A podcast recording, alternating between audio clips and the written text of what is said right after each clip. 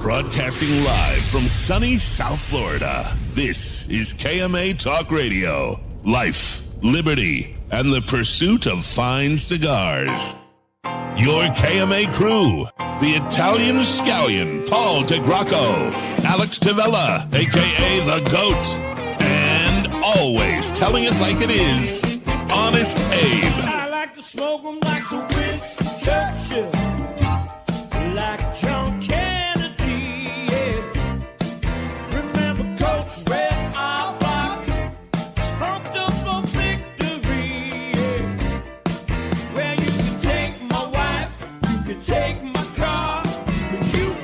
Take my big cigar, my cigar. Good morning to all our loyal listeners, libertarians, and lovers of the leaf. I am your host, Honest Abe, of this week's episode of K M A Talk Radio number four eighty-nine, coming up on five hundred. As always, we are here with the K M A crew, the man that always has the scoop, William Cooper, and the man they call the GOAT, Alex Tavella. Gentlemen, good morning. Good morning. How are we doing today? Coop's sporting the cool hat. Like, I feel like we need to make a secondary intro, like one with Paul, one without Paul. Right. Seriously. How is he? He's first in the intro, too. You know, he's like the first he's guy. First you know, in the intro. Right, no, right, right, right. Or maybe I can. Maybe I can get Rivers to edit it and just put a big who. on, on you probably could. You, you could put Mickey oh, Mouse, except you get we get sued, right? Right. Right. Big time, quickly too. Yeah, can't yeah. do no Mickey Mouse. Can't do no Mickey Mouse shit. Well, good morning to all our fans and socialites out there. We are T minus basically two weeks. Can't believe it. Yeah. Literally coming up like Mach five. I mean, for us, it's literally one week. One week or one week. Oh away. yeah, sure. Because yeah. I mean, you know, yeah. when you when you get to the fairgrounds, Monday. Monday. Monday well, next month, but on the Monday, yeah, a week from this Monday. So we got one more week in the office, and then we're all out. Right at the fairgrounds, lovely, lovely. Right. It's uh chugging along quickly. Along. Speaking of T J, I'm I want I'm gonna announce this now and whatnot because we get a lot of questions and we don't know how to answer it. You know, we're talking to our legal department, but yes, we're dropping our first barrel, private barrel ever. We're gonna release it at the Great Smoke first. Um, I don't know where we have any left. And I don't know what the legality is in shipping liquor across state lines, so we're trying to find out. So this first barrel selection may just be uh, in live, in attendance person only. That's why we haven't answered your questions. We really don't know the answers yet. In fact, I ran into Kevin, our legal counsel, last night, and he's looking into it, but he, he thinks there may be a path, but nothing we're going to be able to get done in the next two weeks. So we'll see what happens. So Perka coming live. There you go. Perka coming live. Absolutely, yeah. absolutely. If you know somebody who's coming, or you got a friend, there you go. You know, see if they can pick up a bottle for you. Absolutely. Other than that, anybody got anything going on this week? This week, I got nothing. This week, meanwhile, this past week, well, we went to the uh, the Renaissance Fair. We went to the Renaissance yeah. Fair. That's what Alex picked up his annual sword. I didn't pick up a sword. Oh no, you got a helmet this year. That's right. You got a helmet. Okay, you got uh, a helmet this year. Spartacus. and, now, I, and, and he walked around in that helmet. Absolutely, absolutely. absolutely. I don't understand why these things are at the Renaissance Fair, because it's about a it's a gladiator thing. Yeah, it's about a thousand years prior to the Renaissance. Seriously. But it being there, I'm I'm I'm damn sure going to buy it. I need to, I need to, I need to order a, a helmet stand. Right. Right. Shout, huzzah!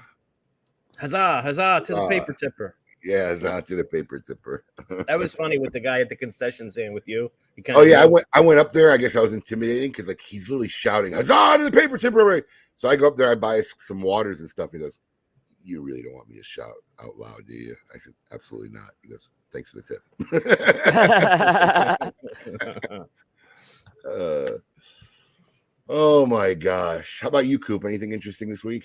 Well, I just got a pro cigar, right? Yeah, I was at Pro Cigar. I was actually in Florida till Wednesday because I had non-cigar stuff I had to do, so it was a very busy. Uh, I, that was a long trip I took. That was thirteen days. That's the longest trip I've taken in since before the pandemic. And uh, I'm home this week. I, I don't know how these cigar people, again, these reps and, and sales managers and stuff and whoever. They do all this travel. I, I mean, I know I like to travel, but it's hard, is what I'll just it's tell a, you. It's a breed. It's a breed, Coop. Yeah. L- let me tell it's you something. Breed. I was like dumbfounded. We had R- Raphael on for the release of the final T G S exclusive on Wednesday, and this guy's literally going around the world in the next three weeks. Oh, he is. Uh, Spain, yeah, Panama, Spain, back to here. Yeah. I mean, he's going. He's all over, like in, in the span of three weeks. He and it's not. Yeah, I mean, I was with him in the D R, and he was nonstop. I mean, and he was up late smoking with us every night. We had this kind of group that yeah, smoked. Man. And he's like, it's not like he's a young single guy in his twenties, like bopping no. around the world. I mean, look, it's a different and, breed. And when you're at Pro Cigar, it's carnage. You're gonna eat a lot, and he gets home right. And the carnage, like, continues at home. Like, he just doesn't, like, let up. Like, when it gets home, he's, like, eating these rich meals every night, you know, filling meals is, you know. Rafael Nadal is, without a doubt, living his best life. Oh, he Absolutely. is. He is. I mean, there's, there's it's hard being people, him sometimes, I think. Yes, there are certain people you look at and you say, dude, you're just living your best life. Good, God bless him, too. He is, and he and he's really, ha- you know, I could tell you, he's really happy what he's doing. And I, sure. I got the, yeah, it's just, uh, and he's done a good job at what he's doing on top of that. Yeah. I think he's done a great job. He has. He has. I really have. I really have. I mean, uh, just as a retailer to who has a lot of experience in dealing with companies of that magnitude, to be able to pick up the phone and call one person yeah. and coordinate a project or a plan. And he always gets back to me and he deals with it directly is amazing. Yeah. Amazing. Amazing. I won't mention other names of which organizations, but like uh, some of these guys is like eight hundred chiefs and no one can make a decision. It's like mind boggling. Yeah. Yeah. And I, and I think that model was a key thing. Like, I think Altadis really has turned the corner on a lot of things, not that they were doing, but they've gone to the next level. And I think it's that model that they've done, you know, where they go, you know, Raphael's kind of managing that piece now. And I think that's what they needed. Any, any, any, any, any, you know, he's not, he's attainable. I mean, I text yeah. this guy, he texts me back every time. I don't got to wait a week. I don't got to hunt him down. Um, and that's what makes it so nice to work with companies like that. So absolutely, kudos, kudos absolutely. to him. Really. Absolutely, absolutely. Got, got to give some recognition to our good friend Michael Herklotz. Raised a record four hundred forty thousand dollars during the Pro Cigar auction. Yeah, pretty impressive. We um, talked about it on Coop's show Friday night. You know. Thursday night. Was it Thursday? Yeah, my days. Uh, it's great smoke. We went into fr- we went into Friday. yeah, technically it was Friday. Technically yeah. it was both. But um, it's a gift. Yeah.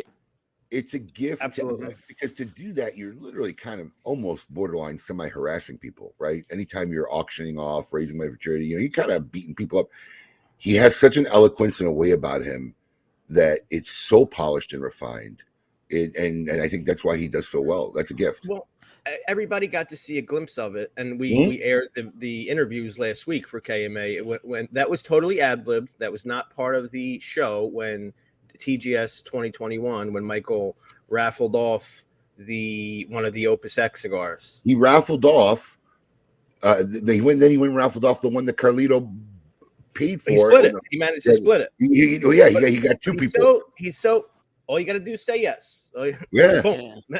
And I mean, yeah. No, he's yeah. got a gift. Yeah, he does. I, I got to see the auction this year. And, well, first of all, I was saying this on the show with Abe. Michael really gets behind the products. That, he has to get behind these products that are in the auction. Sure. Right? So, that's why and, it comes off so well, yeah. Yeah. And then what he, you know, he's obviously, you know, he's the guy who's trying to get people to bid high. He's really sharp on how much to kind of raise the bids and stuff like that. He just, he, you can see he's got a knack and he knows what he's doing. That is not an easy thing to do because you don't want to raise the bid too high, you know, sure. and then, and then end up lowballing. So that gift, it's not just the skill in the delivery, it's the skill in managing that those bids as well. And I think he did a great job with that. Yeah. Listen, I mean, I was looking at some of the bids and like where, where the starting bid was and where it landed, you know, you can, you can see that obviously there's got to be a guy conducting that to get those kind of bids that high, yeah, you know, and you got yeah. stuff starting at twenty-five hundred and, and, and stopping at forty thousand.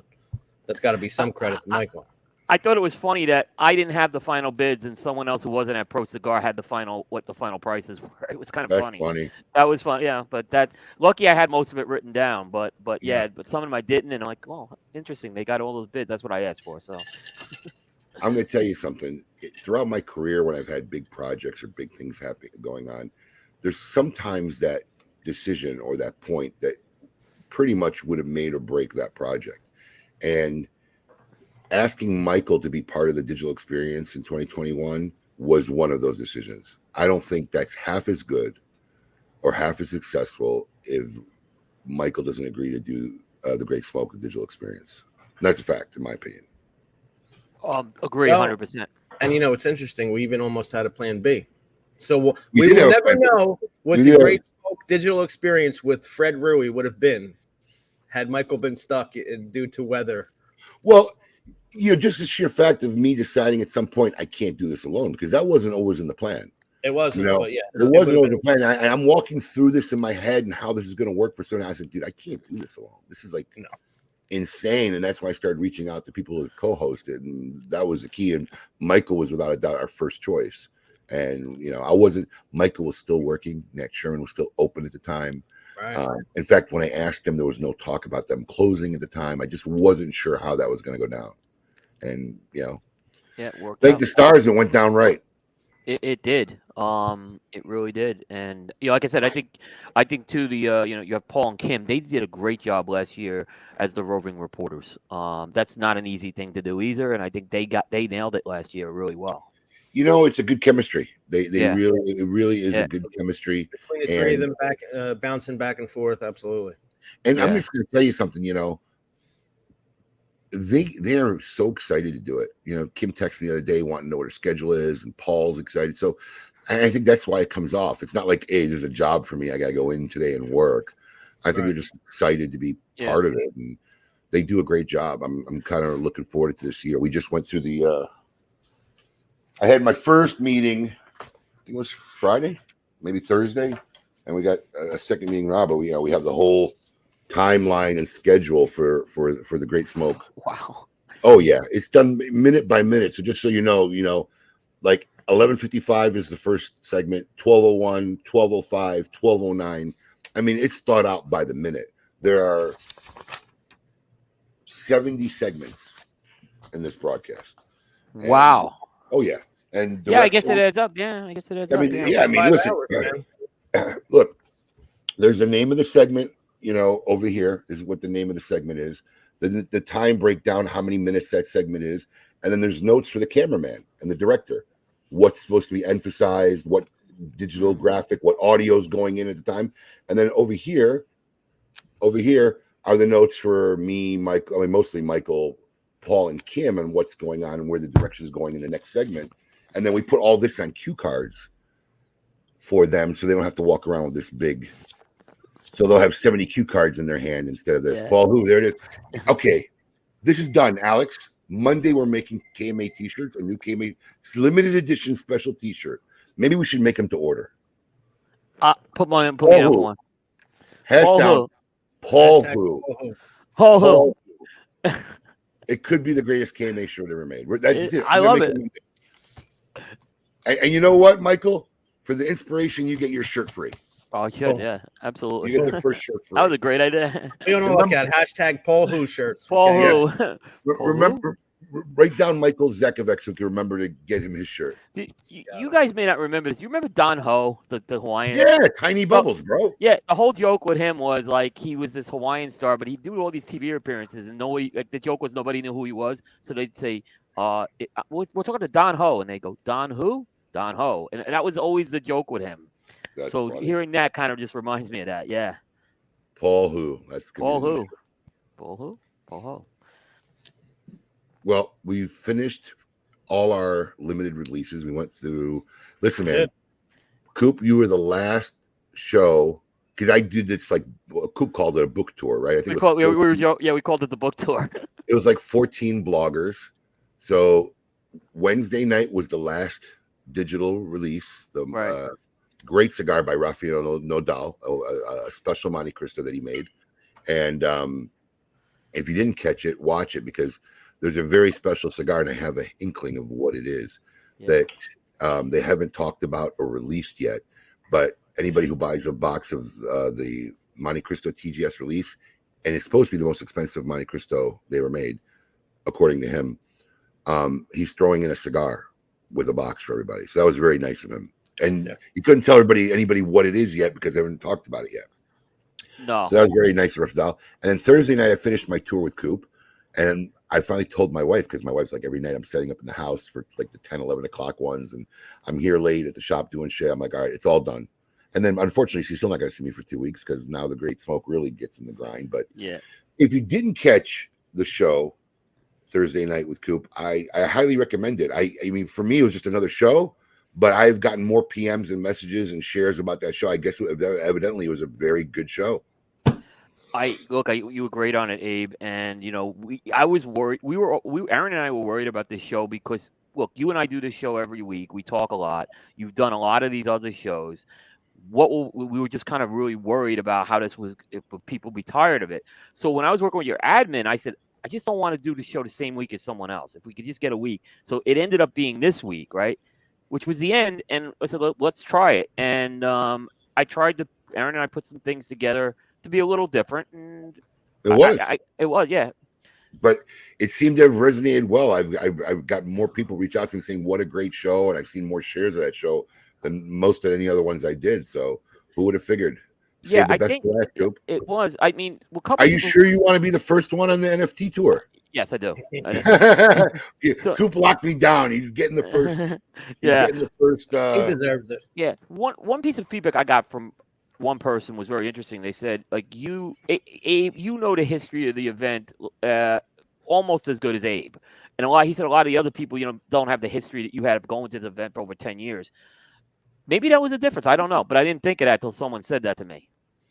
I think it was more than the event. You hit some good topics and we had good discussions that had nothing to do with the event as well. I think yeah. that people were very interested in. But yeah, it was a, it was a fun show. It, it really, really was. was. So yeah, just for folks who know, it may be our number one show by next week with of two thousand twenty-three.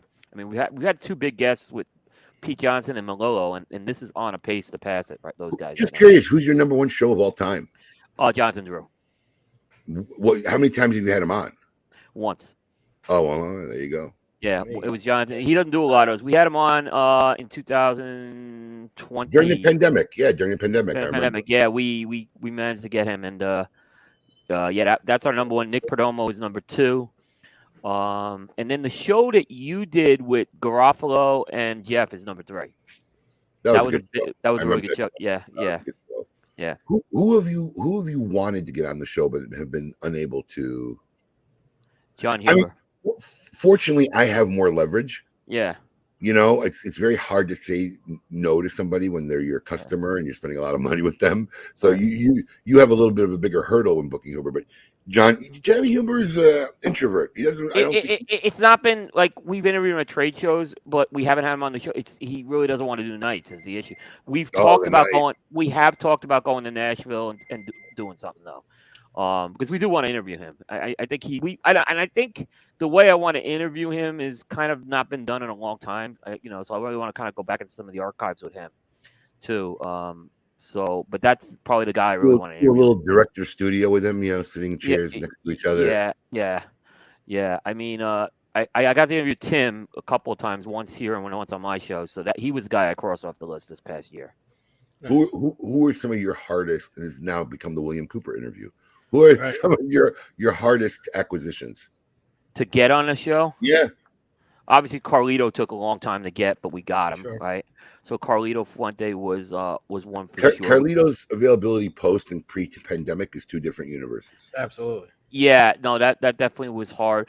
Um, I did, like, on my previous podcast, I did get Jose Sejas, um, which was, I thought, at the time, a very big interview to get. Yeah, we had him on K M A early on, too, yeah. Yeah, uh, uh, an amazing interview. Probably still one of the ones I go back on. Sadly, I think, I sadly, when we say Jose Sejas, most people don't even know who we're talking about. It's a, it's this guy. You've never, everyone, never, they never made him the face.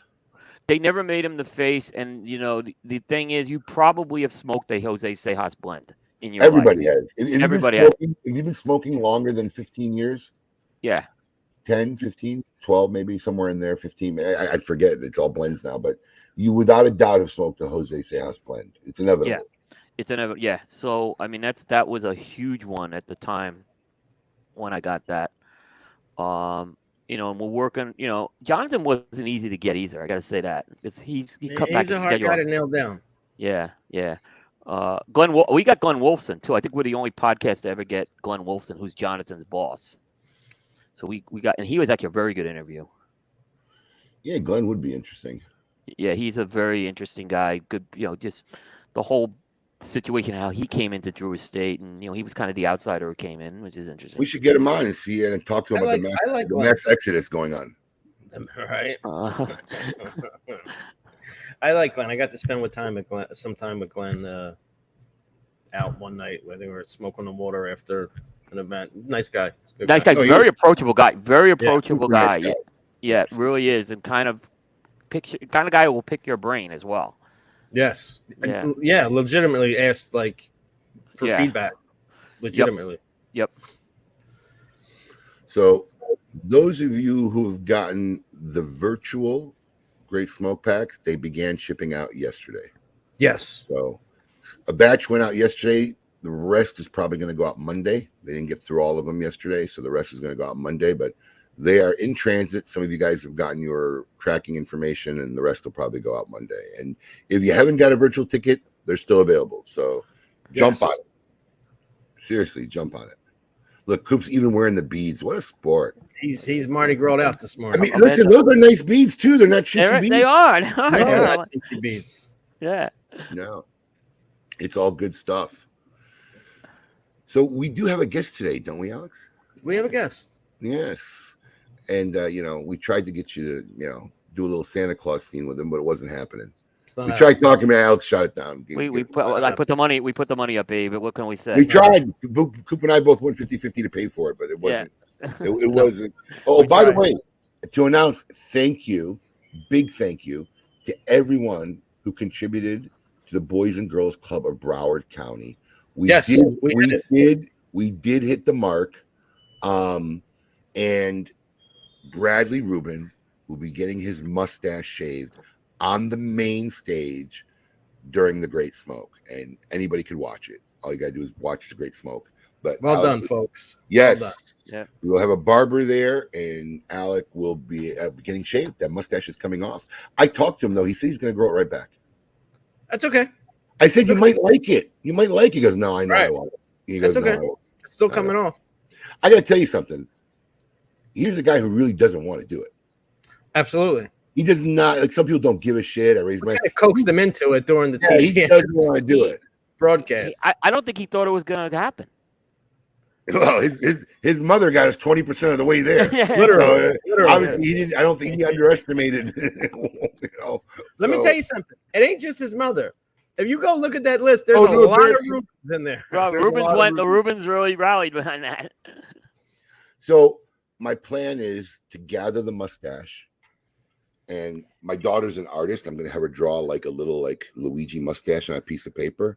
And I'm going to write Alan, uh, Bradley Rubin's mustache, shaved the Great Smoke twenty twenty-three. I'm going to get it framed and it's going to go on my wall in my office. Perfect. His stash will exist. That stash will exist. Yeah. That, yeah. yeah. It won't disappear, but it won't. It won't disappear for as long as, uh, for, for as long as, as, uh, as I'm alive. It won't yeah. exist. So should we, should we, um, running the maker. Yeah. I want all of you to get up out of your chairs. I want you to get up right now and go to the window, open it, and stick your head out and yell. It's time to meet your maker.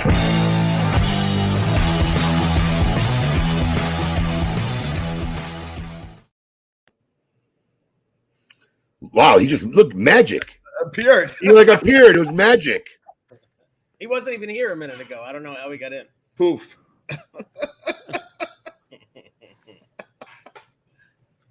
So we are here with Kevin Schweitzer of Rockefeller Cigars, who's got a new release for us.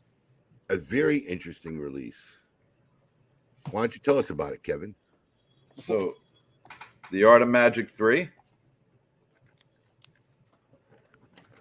There you go. This is what the magician's the magician's wand. wand. So every magician needs a wand. So it's part of their apprentice work. You know what I mean? They need a wand to do disappearing, appearing acts. So, me being a history guy, what, what is the what is the origin of the wand? Is it like a wizard thing? Does it it's a from- wizard thing. Yep. And then it came into regular magic. And then you know there was stuff. Anybody with black know magic. how a wand? Even black magic it? stuff. What? Oh, do you know how a wand went from being like a wooden stick or a thing to that to that trademark black and white tipped stick? Yeah, it's kind of like a Harry Potter thing. Kid was walking around in the forest and found a stick and decided he could figure out how to put spells on people with it. Yeah, but so why? Said, you know why, what? Let's go. Why is the wand? You, maybe there isn't a story, but what made it the origin for a wand to look like a black stick with two white ends? Like, you know, you've made the cigar here. How did that become like the the standard for a wand, a magician's wand? You know, like a, a black stick. I'm not, I'm not sure. I don't know. I'm not going to answer Although, that because I don't know. I'm curious. It's a good good question, though. Being a magician that you are, can you make an Art of Magic cigar appear for me to smoke? That's Let's great. That's great. Oops. That's great. Look, I just made another one appear. Look at that. Now, yeah, now, now, um, which, how many times now has the art? Is the second or third uh, release? This is the third one. Third. Was the first one? I can also. The, the first one wasn't themed though. No, right? That was, was the original one in the line. The Art of Magic. Magic. Yep. Then you had. And the we put nineteen oh two on it. So nineteen oh two was the year Society of American Magicians started by Houdini. Then you had the Cardition. Then we had the Cardition, which meant expert in card magic. And now. And now we have the Magician's Wand. Yep. And then there'll be a fourth, and then there'll be a fifth. We have one. Hopefully, we'll be ready for P C A. Hopefully. Really? Hopefully. Yeah. So tell us about the cigar, Kevin. So the cigar is a Cubra wrapper, which a lot of people don't use Cubra. I don't know, Coop. How many people have used Cubra over the years? It's not a lot. I maybe know. It, it seems like it's used a little more in the Dominican is where I see it used. Right, but I mean, yeah. As far as manufacturers been using it, it's not a lot. I see sometimes it's binder, but but uh, this is a lighter Cubra wrapper too. Right, it's a lighter Cubra wrapper than the darker, right? Which yeah, makes it a yeah. little more unique. Yeah. Right, and then we put these hardstock plastic things on, well, like paper, to pull them off easy so they don't rip the cigar. There was a purpose to that. Right, I'm glad you thought of that. I was actually worried about that when I had this. I hope these come off. Yeah. No, no, no, no. We worried about because the ribbons were pulling. So we don't want to use the ribbons. Well, look at so that. What, what can we use second? To match the tuxedo. There you go, Allison. Uh, Allison on point, man.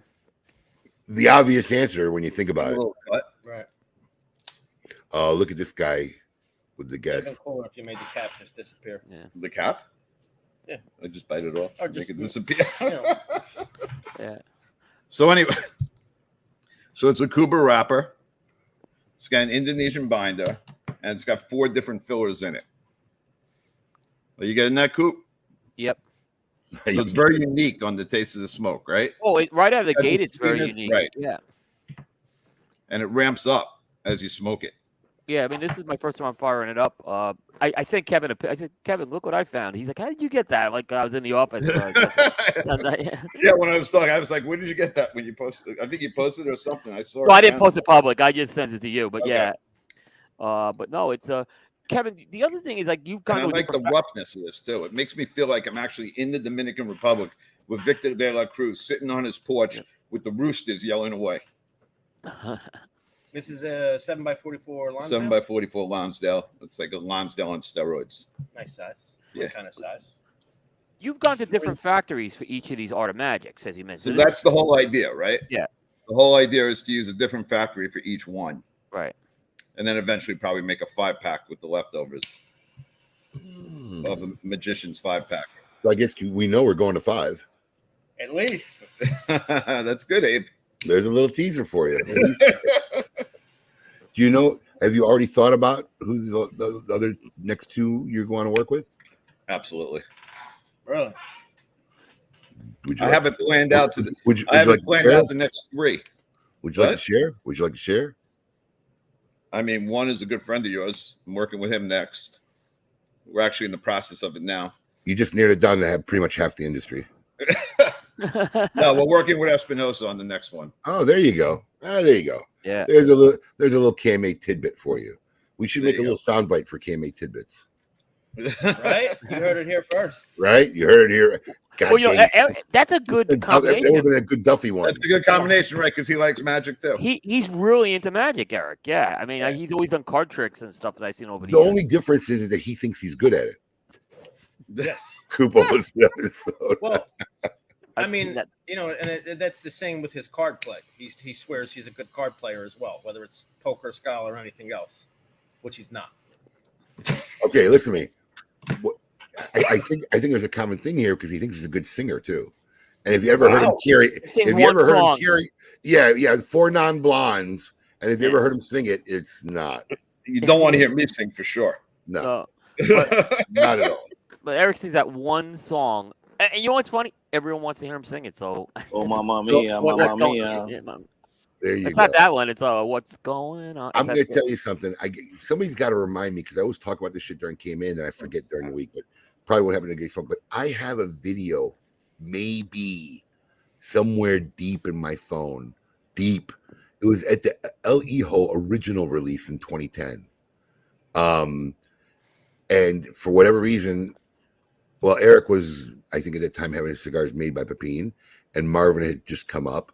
And they were singing at John Bull when it was still there next door. They did karaoke, and I got video of Eric singing Four Non-Blondes. Oh, I'm, I'm gotta gonna, get that. I'm gonna, gotta get that. I'm gonna see if I can dig that up out of the deep. I was, I was there. I was there for a post T G S karaoke at John Bull. I remember Groover singing and shit. I remember one of those. Oh yes. Oh you yes. Were coming, you were coming to smoke in that long? Because I never even heard of you or knew who you were until no, I didn't know you back then. And I mean, yeah, I mean we're talking, we're talking West Palm, Great Smoke, old, old West Palm days. Which, yeah, which is like unfathomable that the Great Smoke was there. Right? How'd you guys meet? You were just in a store, and he randomly woke up. Well, I acquired Delray Beach where he was a regular. Right. Okay. That's that's well, how I didn't you become really... a regular until you acquired Delray. I became a regular because of Vinny, because I knew Vinny. No, you you, you no. were. No, I dude, knew because you were hanging around Carissa when I was still when I still had the shop before well, Vinny. No, no, but that's no. Well, yeah, but Vinny was kind of no, no, no, no. That was during. No, no, Vinny. I had the shop for six months before I, I Vinny took it. I know that, but I didn't start going there until Vinny had it because I knew Vinny. Because as you know, you acquired it. The people who ran it prior to was yeah, yeah. awful. Was, uh, I wouldn't go there when Vinny acquired it. I knew Vinny from Prime, so I started going over there supporting Vinny. Hanging you were out. Going over there before Vinny.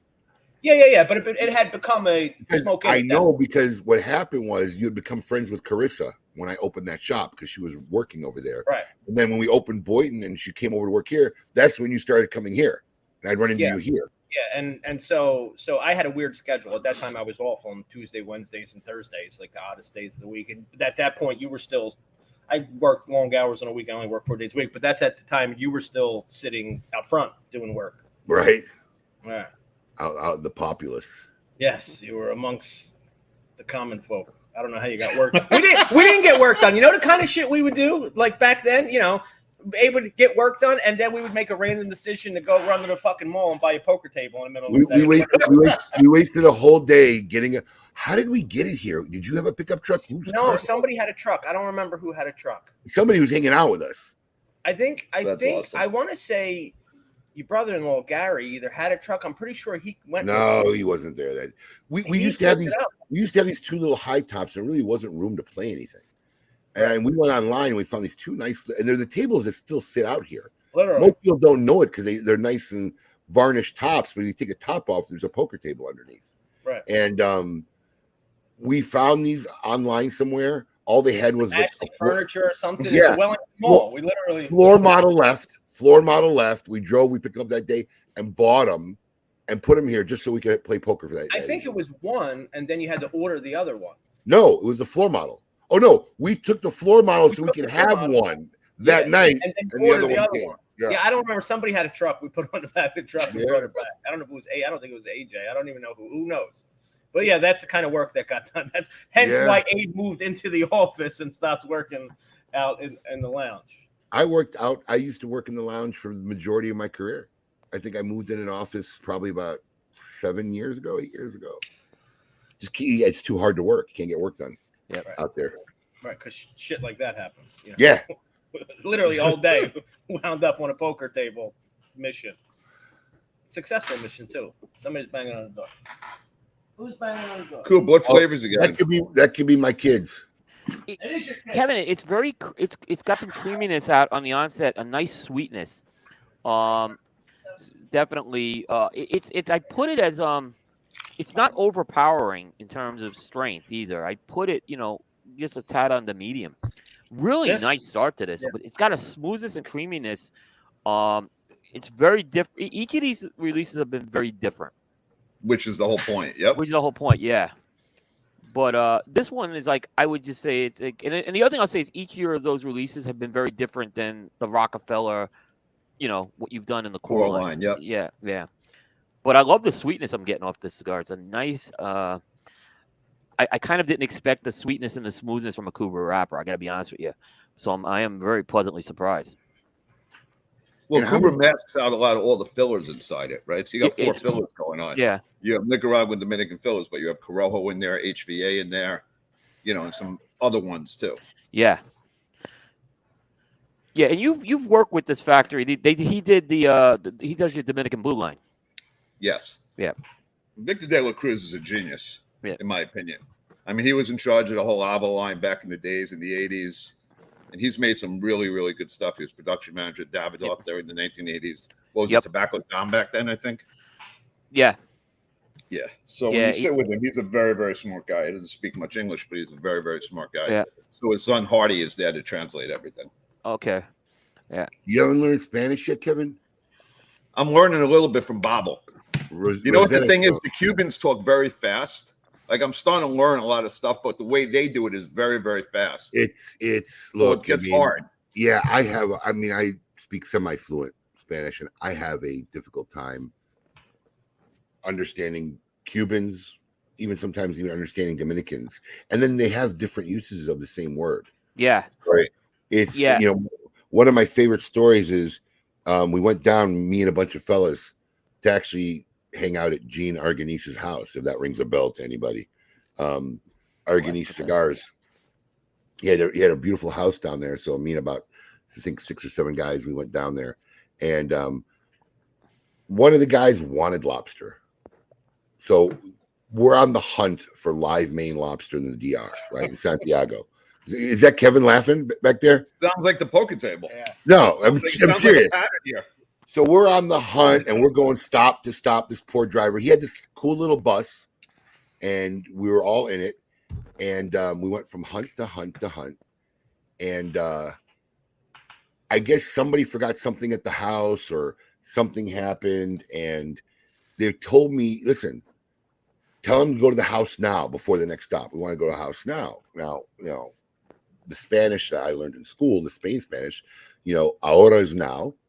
And ahorita, which is a form of the word ahora, typically is used as right now, right? So you got ahora and ahorita, which is right now. So I'm telling this driver, you know, we need to go to the house right now. Let's go right now. And we've been on the road too long. And everybody starts questioning me. I say, dude, I know how to speak Spanish. I told the guy to go right now. Are you sure? And I keep asking the guy, are you going right now? And he's telling me, yeah, I'm going right now. I'm going right now. Ahorita, ahorita. and, and then he ends up, we end up going to this place looking for lobster again. I'm like, what the fuck, dude? And I did, and that's when I realized that in the Dominican Republic, and maybe in some other Latin American speaking countries, ahorita means later. So uh, I mean, Abe, did you learn proper Spanish? Yeah, I mean, I, I was school studied. So here's what happened. Right. So right. I was so, school studied. So I took that I took, and what everybody else speaks from region to region is wildly I different. Four years of Spanish in, in high school and three in college. So I was speaking decent Spanish. Then we had the grocery business. Um, we had Mexicans who worked for us. And some of them, when we hired them, didn't speak any English at all. And that's when I really started using it every day. And then it really became, I, my Spanish became really more Mexican Spanish. And then I realized that they have expressions and words that is not used in any other form of Spanish. It's really interesting. But, you know, it's the same thing as Arabic, right? Like I speak, I mean, I don't even know what the word is, but I speak the most common like street Arabic, you know, like the peasant Arabic, right?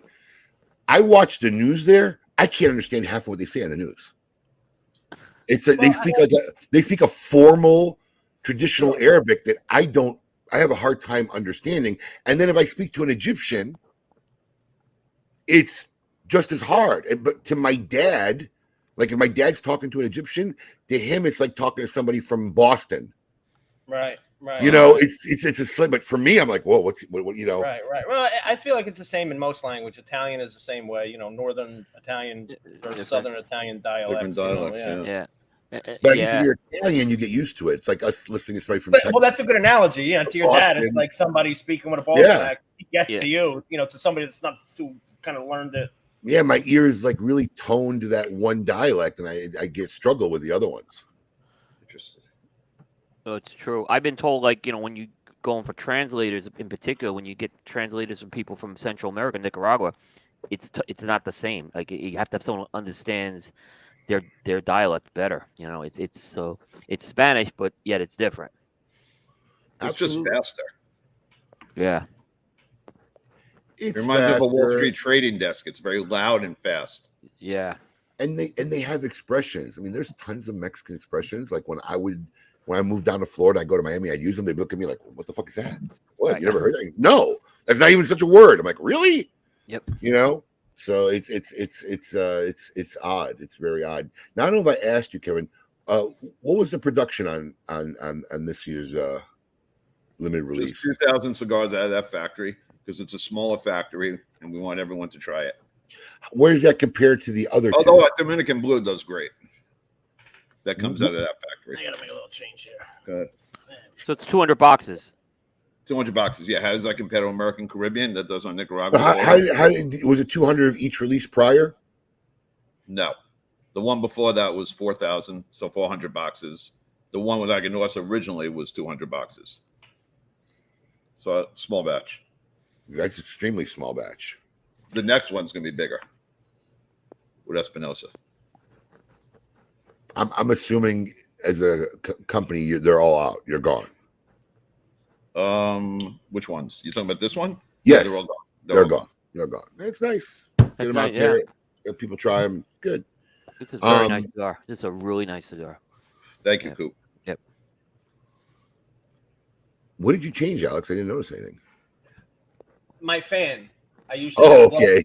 This way just to keep the smoke out, but with Kevin being right there, it's like fuck. The I'm gonna, so I, just, I had to change. I didn't know I had to bring a headset. Nah, you're I was right. like, I thought you were. we, we make it work. I make it work around here. But we had a special improvise, promotion. Adapt, overcome. We had a special promotion this week. We had we had a really special promotion, and you want to you don't want to know it if you haven't heard about. Is it still up, Alex? Or did you take it down? Took it down. All right, so no, you can't jump on now. So we had. You can very, still buy Art of Magic. You can still buy Art of Magic. We had a very special promotion online. Uh, all week, and if you bought a five pack, you got an entry. And and what and what's what was the prize that we're giving away, Alex? So we got two prizes. Runner up prize is a twenty pack of uh, Rockefeller, I believe. I want to say from February twenty twenty-two, Connoisseur Club. So essentially, unreleased cigars. Somebody's going to win a twenty pack, and wow. Then as a grand prize, we have a ten count box of. Was it the gold, Rockefeller Gold Box Press Toro and a yep. nice, nice big nice. super swag pack from Kevin?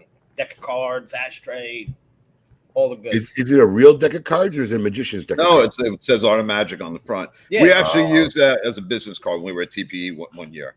Oh, okay. Nice. Because you know why? Someone gets home, they go in their pocketbook or they go in their, who knows, their bag and they pull out a card. Why do I have a card? And it brings back the whole experience of the magic. Yeah. Look at you. So do we, do we have a a, a a wheel? Of course we do. The wheel famous one. wheel. I, I'm, I'm assuming we're going to draw for the the twenty pack of the Connoisseur Club first. Sure. All right, we're going to we're going to give away the prize live on K M A Radio. How about as always.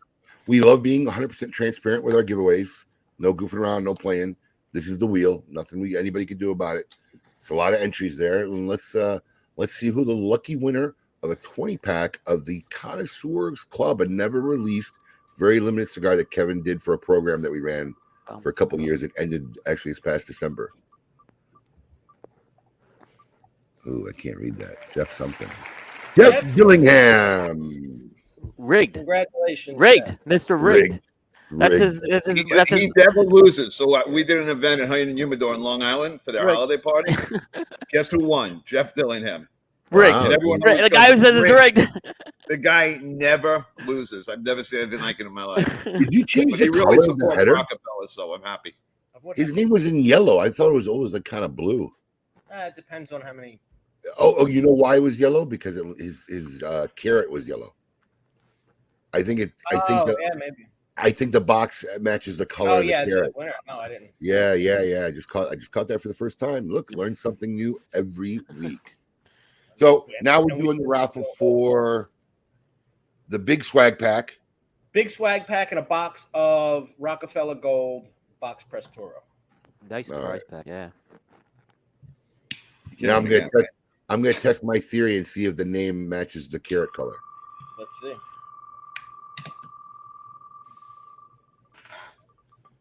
Of course, it'll be yellow again. Maybe not. No, green. Green. No, blue. It was blue this time. Cool. Cool. Oh, Tanner Cole is blue. It landed on the wow. That looked green on the small screen. So yeah, it must be that way. Yes, Tanner Cole. Nice job. Good stuff. I like giving stuff away. It's fun. Absolutely, it is fun. My poor wife right now. So that's why my kids came over. My kids are going to spend the weekend with their uncle in Miami, who's in town. He's got a condo in Miami. So instead of him coming out to London, my wife is taking all the photography for all the prizes that we're giving away at the Great Smoke. Because whether you're live or virtual, we basically have the wheel randomizer that Alex runs, and then we put the name up on the big screen, and we give all these prizes away, but we'll like to show what we're giving away first. So she's over there in, in, a, in a warehouse that has probably three times the amount of stuff that it warrants being in that room. And um, she's hey, taking all the products. Let me, let, let me stop you for a second. Because I was there yesterday for the first time in a while, and it's fucking absurd. I mean, I'm talking about it's not it's not even just like the warehouse, like the hallway when you walk in is floor to ceiling with boxes. I the mean, break, it's, wait, the break, the break room. room. Forget the break room. When I open the door and walk in, immediately, I mean, it is absurd over there right now. And we just started stuffing one of the bathrooms. So you guys have outgrown this in, a, in over a year, just over. Sadly, a year. So, sadly. Wow, wow. Sadly. Now, now it's, it's extra stressed because of the Great Smoke, but mm-hmm. without the Great Smoke, we've yeah. I, but I, bottom line is Lou Rothman was right. Yeah, I, I should have.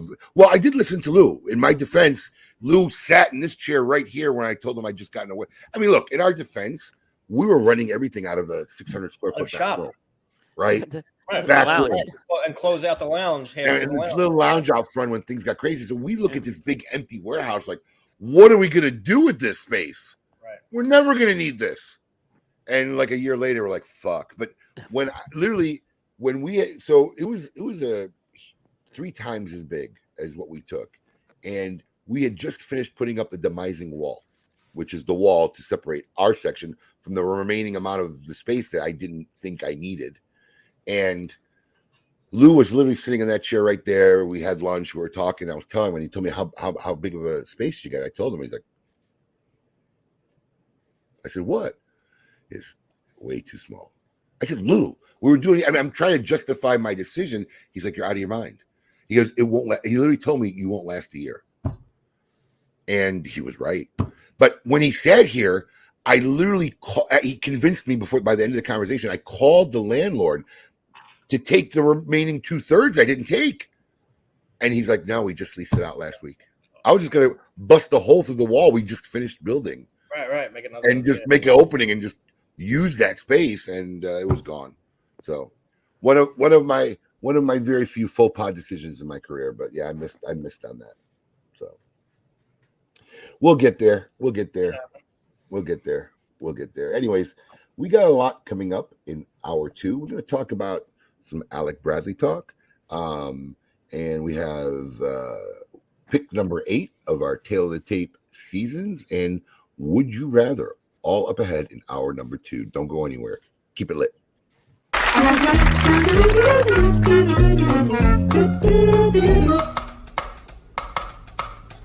Phenomenal. Phenomenal. Phenomenal. Phenomenal.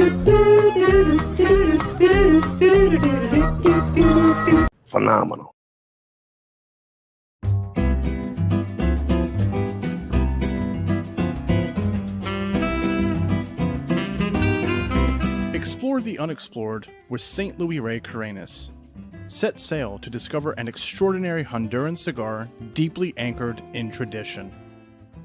The Saint Louis Rey Carenas features a Nicaraguan wrapper cloaked over one hundred percent Honduran tobacco that make up the binder and filler. The Saint Louis Rey Carenas, in the Toro size, received a ninety-three rating in Cigar Aficionado and was featured in their illustrious Top twenty-five Cigars of twenty twenty-one list. The Saint Louis Rey Carenas is available in four different sizes: a Robusto, Toro, Bellicoso, and Magnum. So get ready to take a trip back in time to experience the heritage of Saint Louis Rey with the Saint Louis Rey Carenas.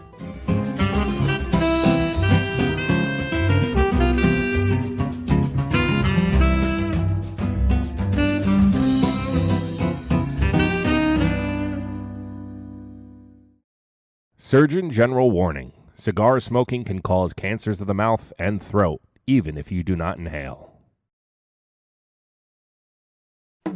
What is that? Looks like a big giant hole in the ground. Uh, with my father in it. Hey, need any help? Ah, you don't know the tools. You don't know nothing. Well, how would I? The only time you let me come on a plumbing trip with you, you fired me after ten minutes. Because you were incompetent. I was seven.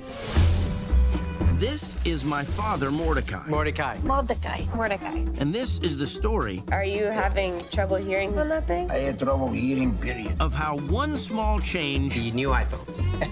You see how people stare at that thing. I don't understand. There's no buttons. Opened up his world. I'll teach you. I take lessons from my phone. In ways he never imagined. It's time you lived a little. You're an eighty-year-old man. Act like it. Is this your family? Yeah. It was nineteen thirty-nine. It was the World War. We had to leave everything. They're probably hard on Marvin, I know. I just wanted him to have a better life than I had. Maybe you can tap into what was missing. I work on being a father to my son. What's with the ice cream? Makes you feel like a kid again. What? Now make you feel young? Ice cream make me feel young. I was raised to be old man. But you were old to me. Hello, this is first iPhone call. We live for the love we see. It's nice to be young. We live for the love we see. It's nice to be old. Nice to have fun but no buttons. We live for the love we see. It's nice to have family. What can I help you with? You are Siri? Yes, I'm Siri. Oh, Siri, that's a nice name. I keep this secret because my wife, she gets jealous.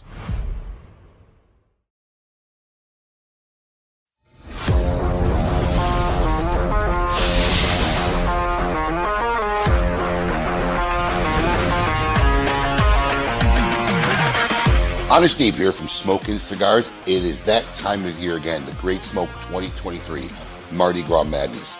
If you're wondering why everybody last year was calling it the best cigar event in the country, it was evident the day tickets went on sale. V I P tickets sold out in one day. That's right, they are all gone. Don't message us, don't P M us. I'm sorry, there's nothing we could do, but there are still plenty of general admission tickets and virtual tickets.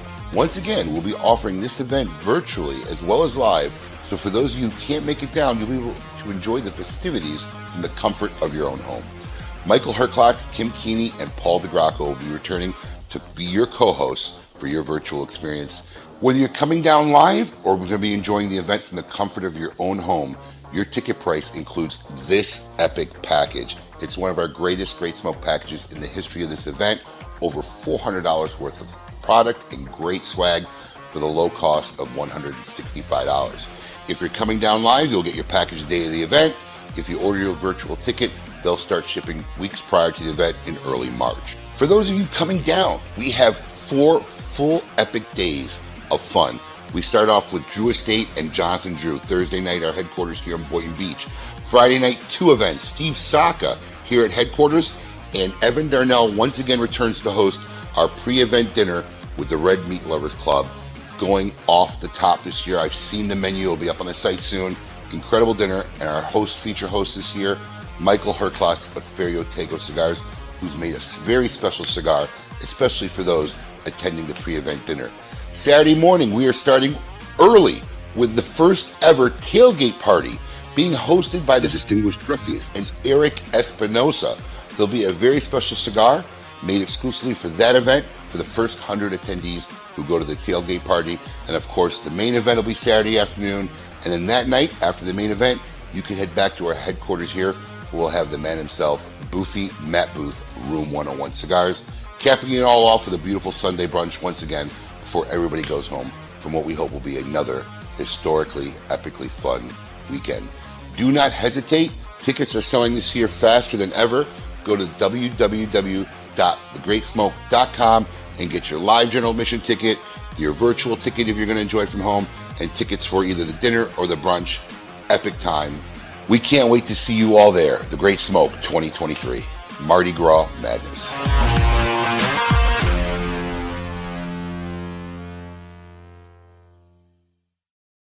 Welcome back to Hour two of K M A Talk Radio, episode number four eighty-nine. We are joined today with the crew, as always, the man who always knows the scoop, William Cooper, and the GOAT with a special guest to his right, uh, Alex Tavella and Kevin Schweitzer of Rockefeller Cigars.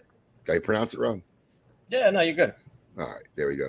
There we go. So anyways, uh, we got a lot coming up in Hour two, but you know, I've been I've been enjoying this this crew, one of our T D S releases, as as Coop has informed us all and told us the possibility. This may be the last family project uh, blended under uh, the, the the prior ownership of uh, Alec Bradley Cigars. So, kudos to them. I'm enjoying the cigar, but I noticed that you gave Alex a cigar and you never gave me a cigar. How about some magic in giving me a cigar?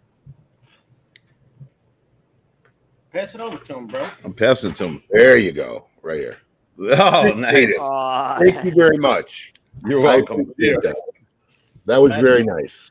Well done. There you go. A little director talent there. It's amazing. A little director talent there. Hey, it, right. it came out pretty good. It did. Interesting. I'm going to light this puppy up. So what do we got going on in Hour two, guys? What are we talking about? Time to name that jam, bro. Oh, it is name that jam. Ke- Kevin, you have any musical acumen? You any good at it? He's good. British rock. Well, if we remember, British, last time we, British we had rock? Him on. We, yeah, you killed we, me with Bruno Mars. We had him on not that long ago. I gave him a super layup. It was all things Kevin. twenty-four karat magic, right? It, yes. was, it was like the song was made for fucking Kevin, and, and he couldn't get it. So we'll see if he can redeem himself this week. This all right, brought to you by... Brought to you by the fine folks of our Avo Cigars. It's time to see if you can name that jam.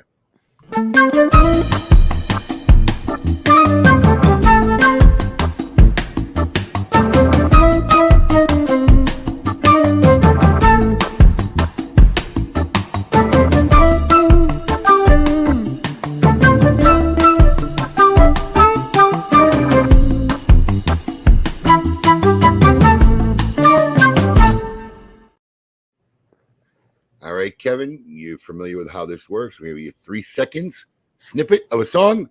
Coop, Coop's the king in this, and we're going to see if we can figure. We're going to see if we can figure out what song this is.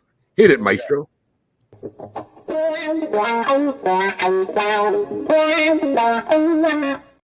I just want to say, listen, both Kevin and Abe went like this. Literally, and I don't know the name of it. No. But I know how to play it. Cooper? Hendrix. Yeah. Yeah. Voodoo, voodoo. I'll run it again. I'll run it again. It yeah. is Hendrix. I just don't know the name of it. Voodoo Child. Yeah, but I don't know. Did, did you see did you see Allison's comment? Oh, Coop doesn't see those. Oh, he doesn't see those. No, no, I can't see that. Why not? He only oh, private. He's not in on. Listen, I played league. Have a phone on, and you can see him. Nah, I played. I played lead guitar for years. I had a show. He looked like he was looking somewhere. Oh, Coop? Did I just mute myself? I, I, I'm sorry. All right, kill the speaker. There you go. Nah, yeah, of course not. You see, you're cute. You, you are you questioning Coop's? Uh, Dude, I, have, I, I can't. How can I listen to it? I have, I don't mute you guys. If I muted you guys, it's another story. All right, let's take it to the reveal.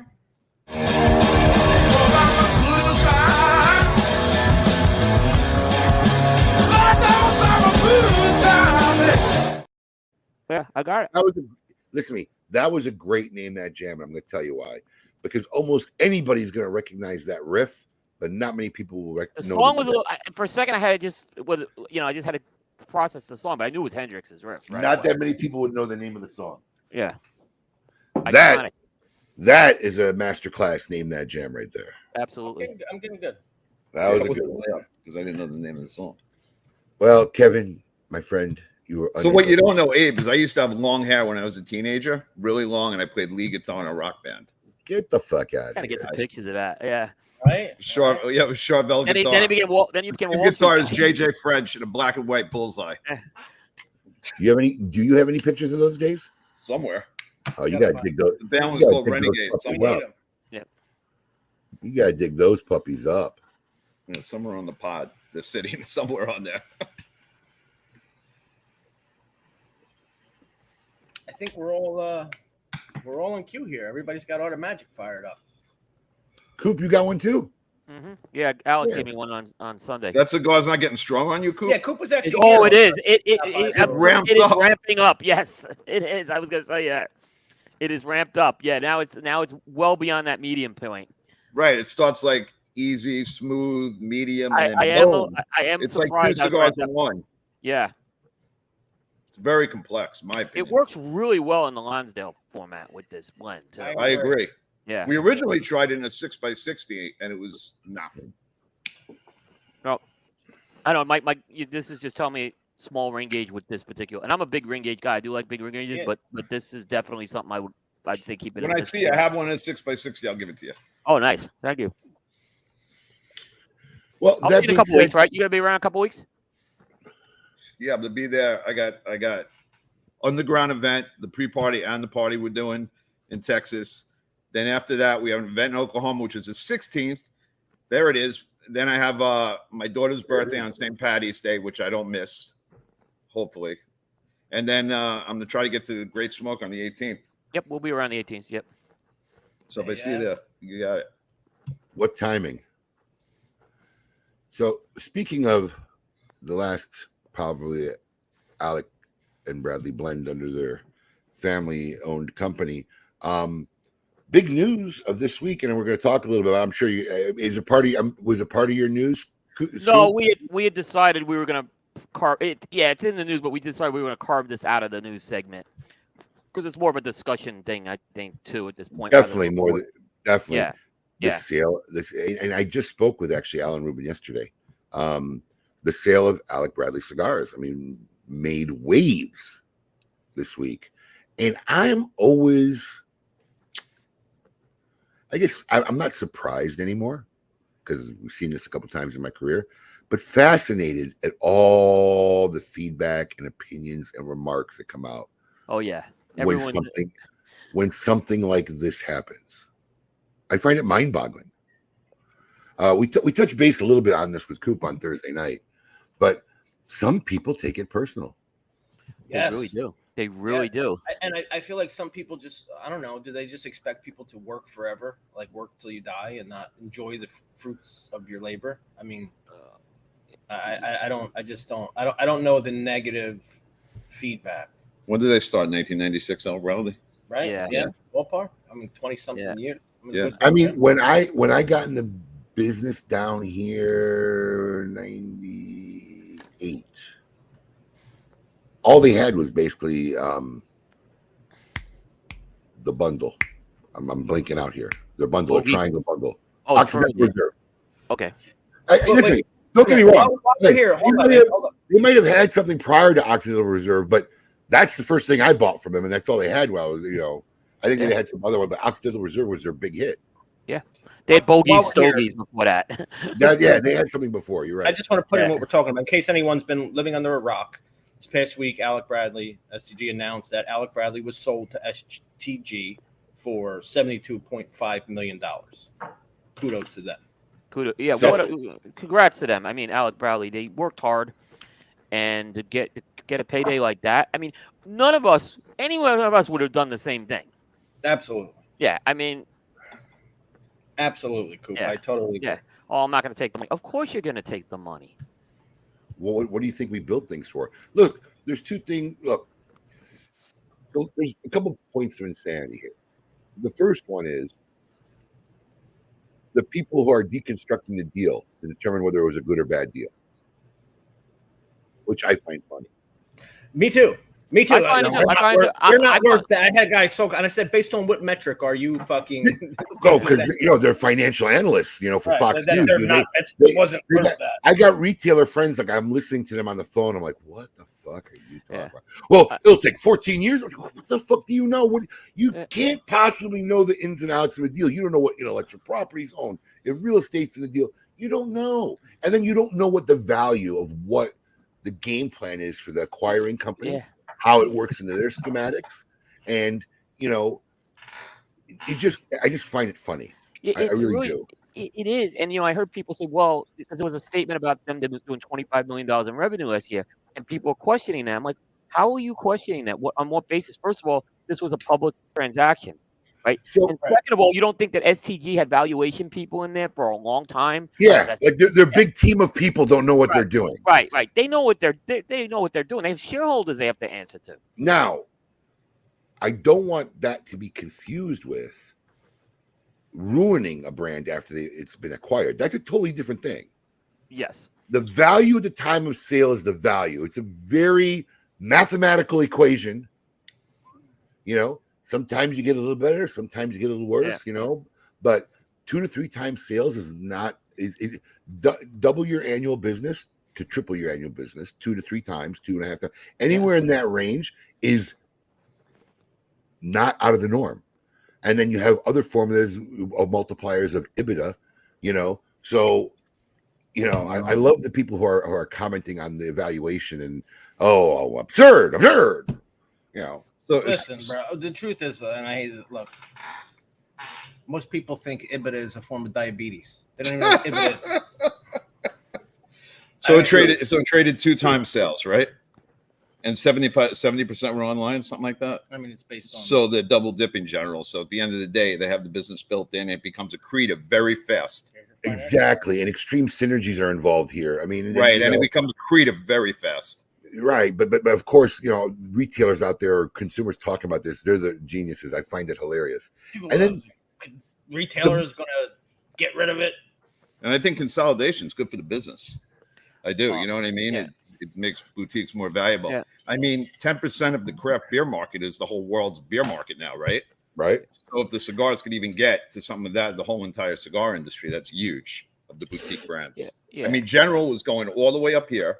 And a lot of those old brands were dying out. So they had no choice to either become boutique or buy boutique brands. And this is what's going to happen over the next ten to fifteen years. I think it's a better move for them because there's zero, there's zero legitimacy in them becoming making boutique brands. Yeah. Right. And they've tried. Let's face it, there's zero, zero legitimacy. So what do they do? They pick up a guy like Matt Booth. Great. We got Matt Booth. Because to see Forged is going to be their boutique line, but and then all they have is names like La Gloria Cabana or Partagas in there, whatever. Those are legacy brands as far as I'm concerned, right? Yeah. So what do they do? They acquire Matt Booth. Now they acquire Alec Bradley. I'm telling you, if I'm a boutique, you know, mid, small to mid-sized manufacturer, I'm looking to sell, those those are the people I think are going to be looking to acquire companies like that.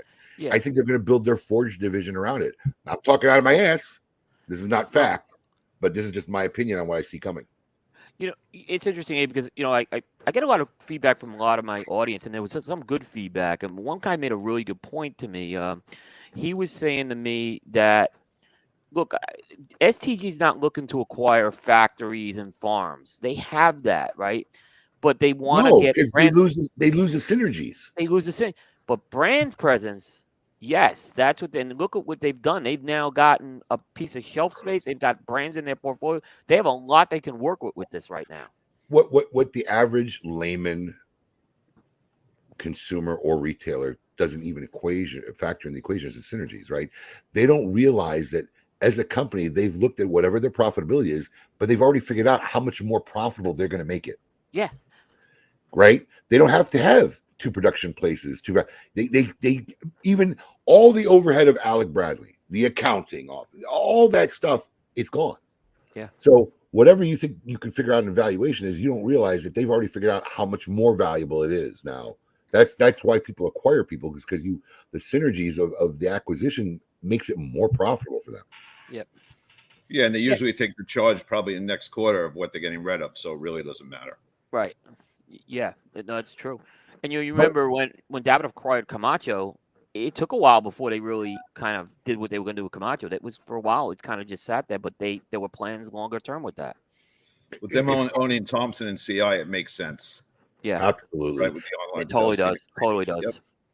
And and the more, well, you know, our good friend House gets beware of cannibalizing a company. Well, listen, unfortunately, sometimes that happens. That happens. You know, look at Tarano. Are they even existing anymore? Yeah. General General, General on, on the catalog end. On the catalog end. That's yeah. it. It became a catalog cigar for them. Yeah, they destroyed it. Right.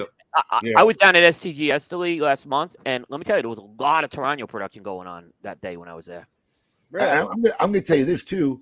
Until Flathead, in my opinion, this is just my opinion, but until Flathead, C A O tanked. Absolutely, absolutely. It Rick fell Rodriguez off. The face, that. Rick it Rodriguez fell off the that. face of the map. Yeah, every re- disappeared from almost right, every Rick retailer's stores until really Flathead. They had flop after flop after that acquisition, and Rick Rodriguez will tell you Flathead probably saved the brand at that point. It wasn't cool. You know, what's was- going to happen with Racist since they make cigars over there? I think they'll find other people to to pick it up. I think that's a good factory. I think there's business. To, you know, people are always looking to go into a factory. Uh, so I, I don't see a problem with that. I think they'll ongoing there'll still be some production, I think, this year. And I think eventually you'll start to see them take on other clients. That's a good factory. It's not going to go anywhere. They have they have good they have a good thing. Now, the more mind-boggling thing is the people, and maybe someone could explain this rationale to me, because I can't even understand it. Why as a consumer would this bother consumers? Because they've seen some things happen in the past, the brands they have, have an I, affinity I to. I get that. I, I kind of get it. That you know, Tarano, you want to say C A O, um, they, they've Listen, seen this stuff. I, I get it, but that's part of life. How many restaurants have you loved? And it goes under new management and it fucking tanks. You move on. Yeah. Yeah. You go to another I, restaurant. But you want to be mad and upset that this hardworking family has, you know, achieved the pinnacle of their pretty yeah. much end game and have sold and, you know, made a good amount of money. I just find it mind-boggling, you know? Yeah. I mean, either, either either the brands will stay the same and, and they'll keep the integrity and the process and it won't change, and then you'll still enjoy the same cigars, or they don't, and you, you're going to smoke something else. Yeah. You know, oh. you know, we've seen acquisitions, I think, that have worked. I mean, in my opinion, I think when Cortez acquired Oliva, I think that's worked out well. Um, I think they've done a great job with that brand. And um, so it, it it can work is what I'm saying. I mean, the thing is, too, look, you know, Alec Bradley also doesn't produce their own cigars. There's no factory in the deal, right? right? And the factory that makes the bulk of Alec Bradley cigars, S T G owns a minority stake in. So there's there's no reason to assume that the blends or where they're going to be made is going to change anyway. I mean, there's very good possibility that everything stays the same. They you know, could still what use will right? come, yeah. what new coming out, we won't know. But I think as far as the, the, the brands that they are as of now, I don't see them changing. I think I that's why they would. I think that's the worry to consumer, that the brands are going to come down. But the same factory right. that makes their brands is so owned shouldn't. by the same. I mean, it, the but worry I mean, is that yeah. happens everywhere. Listen, we don't. I, my kids have never been to McDonald's other than in the Middle East because they wanted to go to McDonald's in Jordan to see what it would be like. But you know, my wife will typically get them an apple pie or whatever, and they were crushed because they changed their apple pie recipe. You know, so now they don't eat it no more. I mean, it just it, it's just common in every segment of our life. Things change. So I, I, I, you know, listen to me. I'm not talking about the people who are concerned and saying, well, I hope the blends stay the same. There are people who get hurt. Like they feel like they that some trust has been breached. Some loyalty right. has been broken. That part I don't understand. And right, I don't understand either. You have a right to sell your company. It, Absolutely. It, it, it, and, you know. And if we you talking, ain't happy for them, then you're not a real fan. Yeah. That's really the bottom line. Yeah. Abe, you and I talked about this on Thursday. You know, we we come from family business things, and both of our fathers sold businesses, and it was disappointing, but it was also understood. You know, you know, at least from my dad's situation, he had to sell that business because he had lost a big contract at the time. So, uh, yeah, yeah. My dad, my dad was just getting up in years, and you know, I think I think at some point he wanted me to take over the family business, but I think my dad could care less if I was a grocer. You know. And all he wanted to do was just make sure that I lived a decent life and was able to provide a good life for whatever family I was going to have, you know? So yeah, I mean, kudos to him. He sold, he got out, and you know, I mean, that's, that's just what happens. You know, it's not easy having legacy companies, you know, it, it doesn't happen. They're fair. They're few and far in between having legacy companies like that. Though it's going to go from generation to generation to generation. You know, people ask me, will my kids take over one day? I said, I don't think so. Because for them to get to that point where they can take over this company, I'm going to have to be really old. I don't know if I'm waiting that long.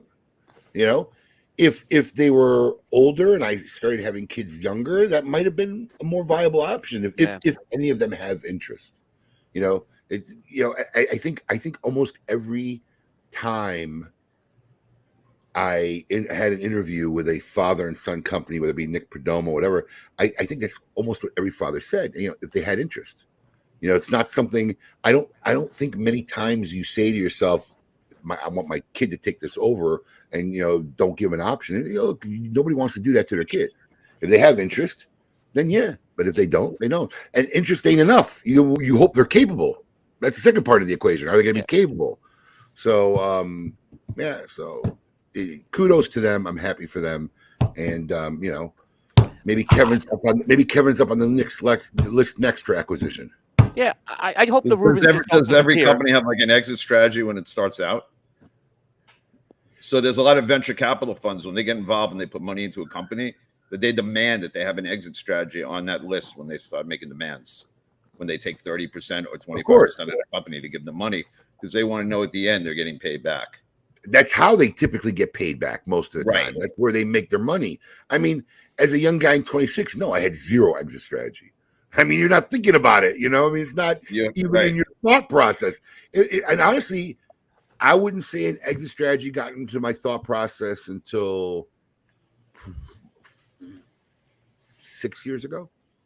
Six years ago, when we were actually approached um, to be acquired, um, and um, that's really when I started realizing yeah, we have we have no exit strategy. You know, we're not ready for this. We don't, you know. And now we started. Then we started planning, but planning ahead for the future. I mean, it wasn't something that we were going to do now. I got I got at least ten years before my youngest son gets out of the house, so I'm not going anywhere soon. But as much as I love y'all, I probably one day. It may happen, most likely going to happen. So, you know, hopefully, and then and then I'll have more time to smoke and hang out with everybody. My plans are to go to the D R. That's my that's my retirement plan. That is his plan. That is my plan. I'm going. I'm going to live out the rest that's of my. Consistently been your plan no, for retirement. I mean, it's never no, wavered as far as. I no, and what's gotten nice is I've gotten my wife on board now. Right. Nice. At first she thought, at first she thought I was full of shit when I talked about this. But we, look, it's, it's real simple. You want to slow down. Yeah. I want to go to a country where I could slow down, you know, get a nice place, watch a sunrise come up, sunrise go down. It's a lot simpler there. We have already a ton of community friends that live there, right? Our industry's there. I feel safe there. And if we get homesick or somebody wants to visit, it's an hour and fifteen, twenty minute flight. Simple. Yeah. Go back and forth, you know? Where we just wake up and say, hey, do we want to go anywhere next week? Yeah, let's go take a trip. Yeah. You know, we'll keep busy. Like I, I joke, I'm going to open up a little thing called Burritos and Beer. Open when I'm there, close when I'm not. Come come hang out if you're a tourist. We'll bullshit all day. Have a cigar. And that's it. Uh, that, that's that's my dream. Kurt, I don't know.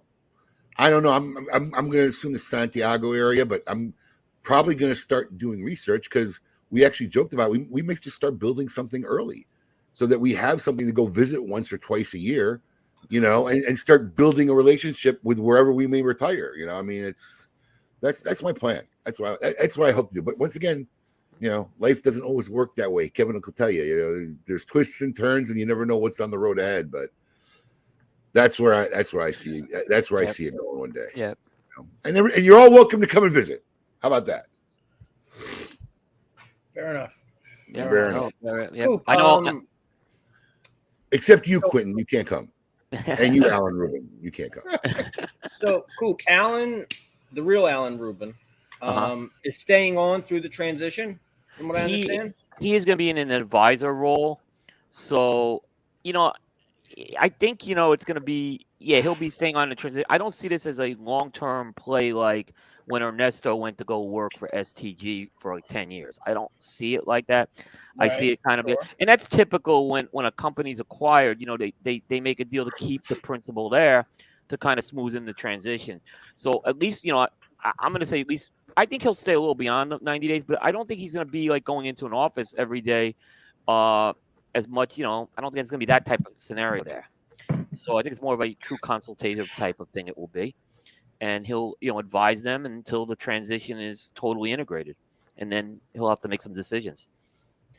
And I mean, I don't know. This is just my personal take. I don't, I don't know what the boys are doing, but I feel like those those guys have the legs to stand on their own at some point and build their own legacy of a brand. I haven't I think, heard, I haven't heard anything, but my assumption is they'll they'll probably be offered positions, and then they may go work. That's what they said. They were they, that. They hadn't confirmed that they were joining, but apparently they said they are most likely they're going to be joining in, in, in uh, the brand teams. And I could see, especially I could see Bradley really working well there. Um, how long of a non-compete did they, sorry, how long of a non-compete did they have? Do you have any idea? It wasn't disclosed. Yeah, that was no, not Michael. disclosed. And I don't know what how that would work in terms of the boys with a non-compete either. That's a little different. Um You know, if they're offered think, jobs, they're going to have a non-compete. I mean, yeah, but they, I, well, that, that listen, I think they'll probably maybe it, it, because if they don't currently have a non-compete of the acquisition, if they go get a job, they'll put them in a non-compete because I just figured they go work sure. there two years and probably stand on their own two legs. Right. Yeah. Another another great thing that the assumption about this transaction is everybody thinks the boys got rich. No, we talked about that. Right. Everybody thinks the boys got rich. So let me tell everybody something. No. The company was owned by Alan Rubin and Ralph Montero. Now, right. we don't know, as a Christmas gift, as a reward, something, Alan may gifted some of his shares. I'm pretty sure Ralph didn't, you know, to his right. kids, to his kids. But, you know, I'm telling you as a father, that would be very minimal. Nothing that no. can say, hey, I've got rich. I can't work. But that ain't their money, guys. No, it wasn't. That's, Alan, that's his dad's money. I'm telling you, if I sell my company, my kids ain't getting it until I die. No, I mean they may get a nice Christmas thing. Here you go, whatever. But that, you know, the kids ain't rich. I mean, yeah. you know, they they're like, oh, they helped build the company. Yeah, they got a salary. They got paid for that. You know, they're employees. So you know that that's another great assumption that I, that I, I'm hearing everybody uh-huh. talk about because the fundraiser. Somebody said, well, they just sold the company for seventy-two point five million dollars. Why doesn't Bradley Rubin just put up the ten thousand? Bro, it's not his money. yeah. Yeah, exactly. It's not his money. And, uh, you know, look, I think both those boys, they, they love cigars. They love they love cigars, you know. And I can see them still wanting to grow in this business, too. So, you know, I, I don't think there's any problem with them going to – I think they, don't, they wouldn't have any problem going to work for someone if it's the right scenario. No, I don't – I don't think that wanting to get – I don't – look at Alex. You gotta love the guy. He takes deliveries, opens up packages during a broadcast. Great. Yeah, this is this is live. it, it must be something important if he started opening up the package. I was curious. I mean, you know, you're going to watch me take the delivery. You might as well watch me find out what it is. It's cash drawers for the for T G S. Okay.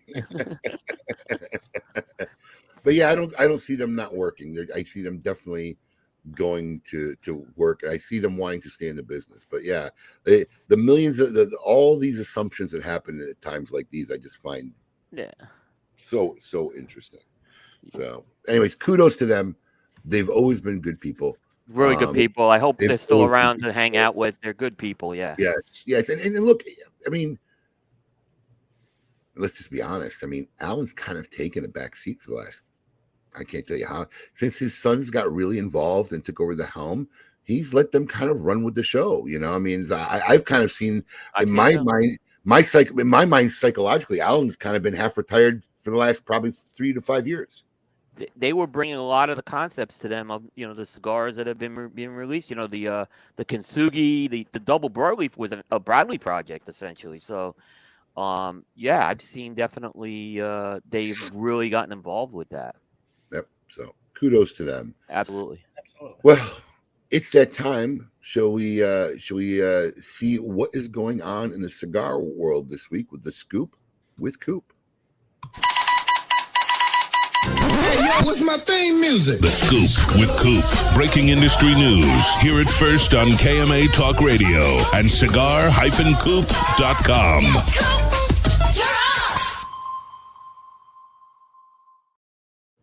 We have a busy week this week in news. Oh, um, good. But there's like a lot busy of weeks. Yeah, there's a lot of products that have been getting unveiled because of T P E and around T P Es, like some Some companies announced stuff at T P E, some kind of were doing it in parallel. But let's start. We'll, we'll just stick in the S T G because this is the S T G release of the week. That's called this now. It's a segment within a segment here. Um, so they have announced a new Macanudo. Uh, it's under the Macanudo Inspirado line. It's called the Tercio Aged. Uh, and Macanudo uh, Inspirado is kind of like they do a little more of it. It's kind of more of their innovation Sandbucket for uh, releases, and they've done some different things with Macanudo. So this one, they're using something. Uh, they're using a tobacco which is tercio aged, and what those are is they basically age the tobacco in these uh, bales that are uh, surrounded by royal uh, royal palm bark. So they, it's like this bark that kind of encapsulates the tobacco there.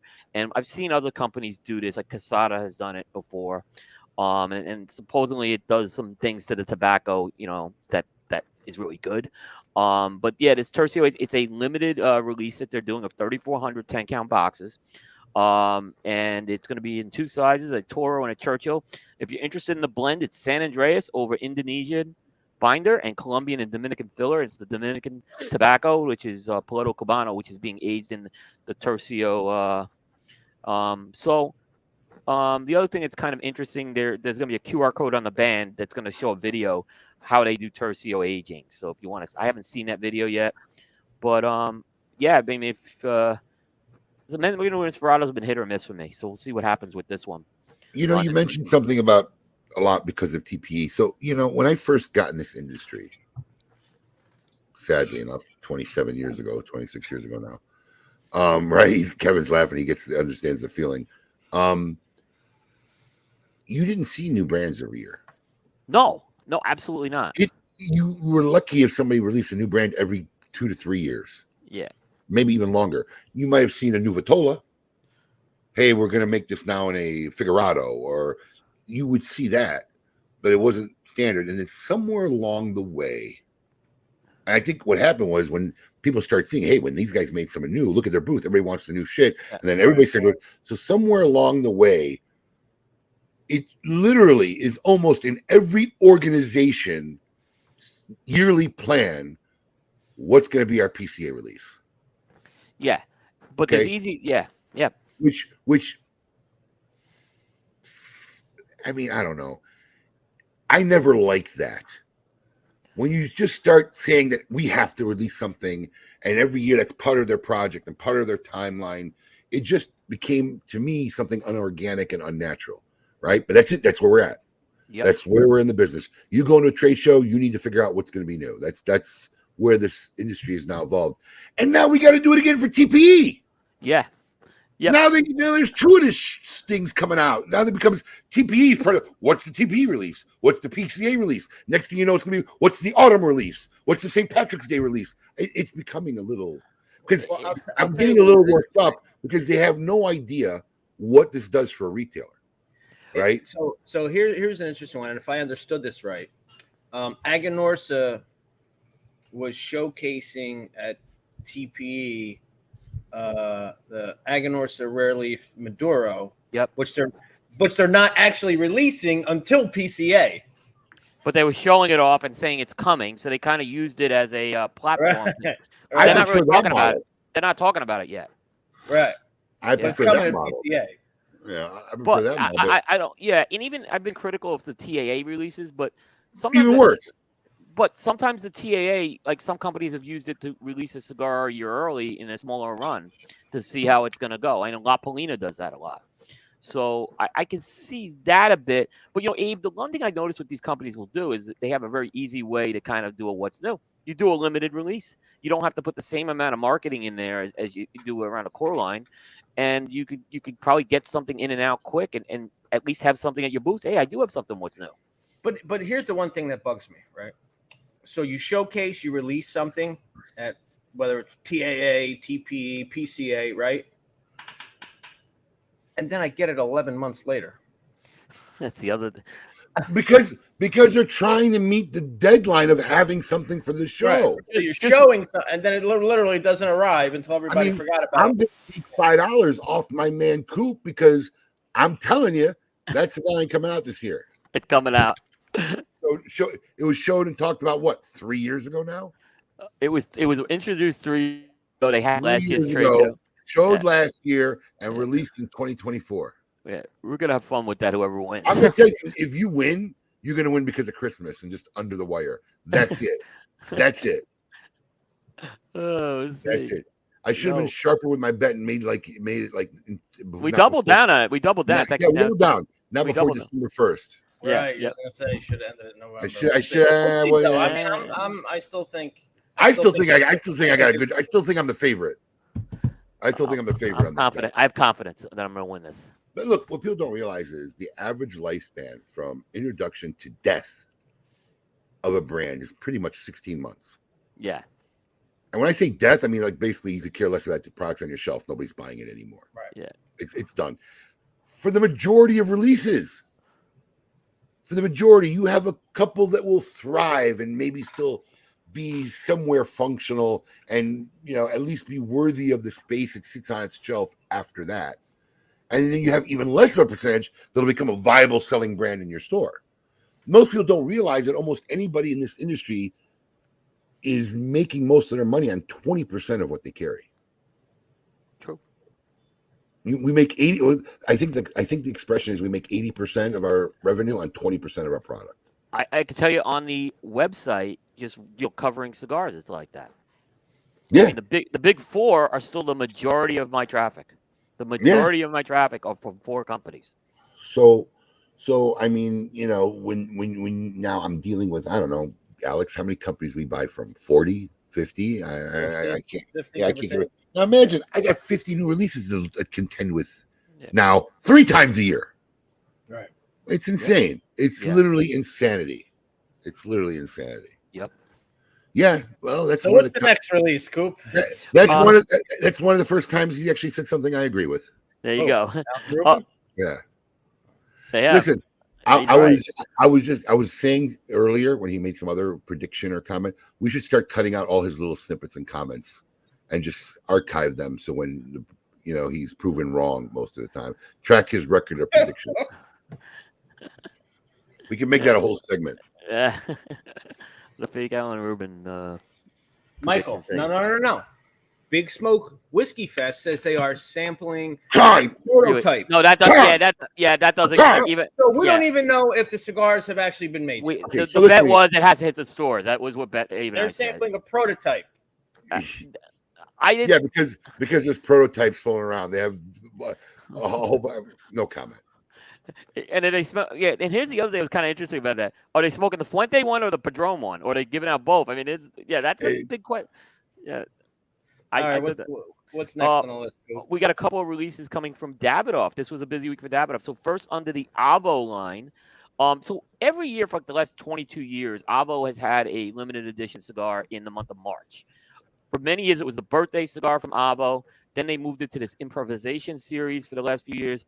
They've sunsetted the improvisation series, but they're continuing with this March limited edition theme. But this year they announced they're doing a uh, a seasonal release called Avo Seasons. So there's going to be one release for the spring, and that's the spring one we see up there. Uh, one release for summer, one release for fall, one release for winter. Four different blends that are going to be out on there. Um, Is that and a each spotted gonna... wrapper? What? No, it's the it... picture. Okay. It, it looks, like, it looks, like, it looks like it's polka dots. Yeah, I think it's yeah. glass. Yeah, I think it's the glass. I think because I think there's another picture somewhere on my website with that. Um, but um, yeah, the spring one is about to hit, and um, you know it's it's been done before. This I, Rocky ma did this years ago with the Rocky Patel seasonal series. Um, and you get, and each of these is going to be in a diadema shape, so it's going to be a six and five eighths by fifty. And I guess that's what Abbo is going to do this year with their releases. So, you know, it's, they're they're focusing on limiteds. It looks like this. That's yeah, going to so be their focus. They, like you said, they tend to whether so this one will be seasons. Before it was like east, south, northwest. Yeah, we've seen. Yeah, they did the east and the west one year. Remember north and south? Yeah, I remember that. Um, so I don't know. I mean, I think they're trying. I think the improvisation series ran its course. They're still trying to keep a limited one. Um, I think they're gonna keep this going until the Abbo one hundred comes out. I think they'll then they'll get back to something like when the Abbo one hundred comes out in twenty twenty-six. So, and I, I assume there'll be an Abbo one hundred. So, but yeah, I mean they're four different blends. So, you know, and the idea is they're supposed to be um, tied to the seasons. Um, I so we'll see what happens with with those as far as those go. And I think though that spring release is gonna start hitting the stores this uh, month. Uh, four thousand ten count boxes per release. So that's a big limited run for each of those. Sure. Alex, can you put up that picture up one more time? Is it me or did anybody get a sudden urge for an Andes mint? I did. I mean, I'm not, I, I'm not, I'm not criticizing his packaging. Right, it's actually yeah, like, like right, packaging. Like but all of a sudden, I got an urge for an Andes. Literally, I got an urge for like an Andes mint. So did I. Yeah, I haven't. They haven't shown what the summer, autumn, and winter ones look like yet. So all we know is that's the spring one. So, what else we got, Cooper? Davidoff, right? Um, yeah, Davidoff. So Davidoff is continuing. Uh, they they are continuing their strategy of bringing back older cigars, and uh, they have uh, they last uh, last month they introduced the Abbo Signature Lancero. They have another Lancero. This is in the uh, um the Davidoff Millennium line. So if you're a Lancero fan, um, they're gonna have this Millennium Lancero that's gonna be coming out. Um, as well, uh, I, I think it's a little. Un I, I, I'm surprised if this is their strategy. You going with Lanceros? I'm kind of a little puzzled by it. I'll be honest. I was just going to ask you: is this is this their theme? Is this going to be a theme of the Lanceros, or just coincidence? Um, I now I'm beginning to think it's going to be a theme. Uh, they have other lines that they can probably introduce Lanceros for over the over the course of the year. Well, I, I, I got to tell you, on the retail side, that first one was everybody wanted it. We're, yeah, we're sold out, we're sold out right now. It's gone. Yeah, so, everybody wanted it. I, it was, but yeah, yeah. I was a little I was, surprised. You know, I was surprised too. And um, and Davidoff's not known for Lanceros. This is not a size they make a lot of. They don't haven't done a lot of Lanceros on any of their uh, brands over the years. So, uh, I mean, Millennium is you know if if the first one sold out, I think this Millennium is going to do very well for them. So you know, kudos to them. I mean, maybe they could do a Grand Cru one. You know, maybe they'll come out with a Nicaraguan. I don't seven oh two. know. seven oh two. Yes. That's, that's the thing. Bring back that seven oh two, baby. You know, they brought back the seven oh two a few years ago, and it wasn't the same, though. The original seven oh two was epic, though. Um, so so we'll see with that. Yeah, you know, uh, the, from what I was – I haven't been able to determine. The blend is slightly different for this Lancero than the rest of the Millennium. So, and that maybe they did that just to get it to work in the size. What else you got going on, Coop? Uh, last swing I have this week is West Tampa Tobacco. That's Rick Rodriguez's brand, who's getting a lot of um, you know, he's getting a lot of attention. He announced another uh, core line release. Uh, this is the West Tampa Tobacco Red. Um, so he's got the white, the black. Now he's got the red. Oh. This is a San Andreas Mexican wrapper uh, blend that he's basically this. He used this wrapper on a limited run he did called the Attic Series. And he's taking that wrapper and he's putting it on the core line right now. So um, you'll you'll begin to see this cigar. Uh, it's going to be coming out in May. And it will be in three sizes, Robusto, Toro, and Gigante. Reasonably priced these cigars are, too. These are He's making cigars um, in the nine to eleven dollar range. So I think pretty reasonably priced. Um, and like I said, he's definitely had a good year last year. Um, some people really do, did enjoy those cigars. I wasn't a huge fan of the first two releases, so I'm, I am curious to see what this red release is going to bring. Um, but you should start seeing that in May. The other thing that people don't realize, West Tampa is doing a lot of sales in the European market. They really well, uh, okay. they, so, so so let me just help you out there. Yeah. Don't hang up anybody's success or credibility on the European market because everybody's no, I'm not. Yeah, everybody's killing it in the European market. But he did it, a launch. He launched. He launched early in Europe. If you're not doing well in the European market and have European distribution already built in place, then something's really wrong, because the, everybody's getting crushed right now because there's no other cigars for, for these people to buy right now. No, I know. Shortage of, of, of Cuban cigars. I, I'm not, but for a new company to start like shipping to Europe right away, he's already he already had connections, Coop. Yeah, he did. He already, he already knew the infrastructure and how to get into Europe. Same people he dealt with when he was over at General. Yeah. I mean, yeah. it, it was, it's a layup for a guy like him. Yeah, layup. It was a smart move. It was a smart yeah. move. Yeah, yeah. My question is, you, you you said he has traction now as a retailer. If I'm not carrying a brand in my store, which we don't carry the West Tampa, the only thing I could determine which has traction, which sometimes will bring to my attention, maybe I should carry this, is when I see it talked about a lot. I'm not seeing it talked about a lot. Am I missing something, or are you seeing something I'm not seeing? Um, I think it's, you know, what's funny is I think that's a when I say point. Talked about a lot, I mean by consumers. I'm not I, seeing pictures of it in consumers' hands. I don't see consumers talking about it.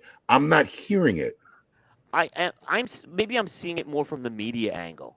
Um, so the media has been all over these cigars, and it's getting a lot of impressions from the media standpoint. Right. I think, but yeah, I think that's, and I know I Fake Allen actually will check me sometimes on this stuff, and he's not wrong, because it, it could be very, just because it's a cigar's a Facebook cigar or a, a blogger cigar, it doesn't mean necessarily it's a selling cigar. So I think that's a fair well, comment. If it's a Facebook cigar, and I see it in a lot of look, a lot of times I, we bought in brands because so I like see, for us, Black Label's a perfect example of that. Right, I see my patrons, people who I know personally as customers and consumers and fans who buy from us, and they're smoking that brand. Well, that means they're just getting it somewhere else. So to me as a retailer, I'm like, okay, well, that's something we need to look at, because right. obviously people who buy from us like the cigar. Now, we can't do that with every brand. So, I mean, don't think because you go yeah, out. Don't think you're going to post it. Yeah, we're going to bring everything in. It, it has to be something that we see yeah. has longevity. Yeah. And it, it's not a flash in the pan.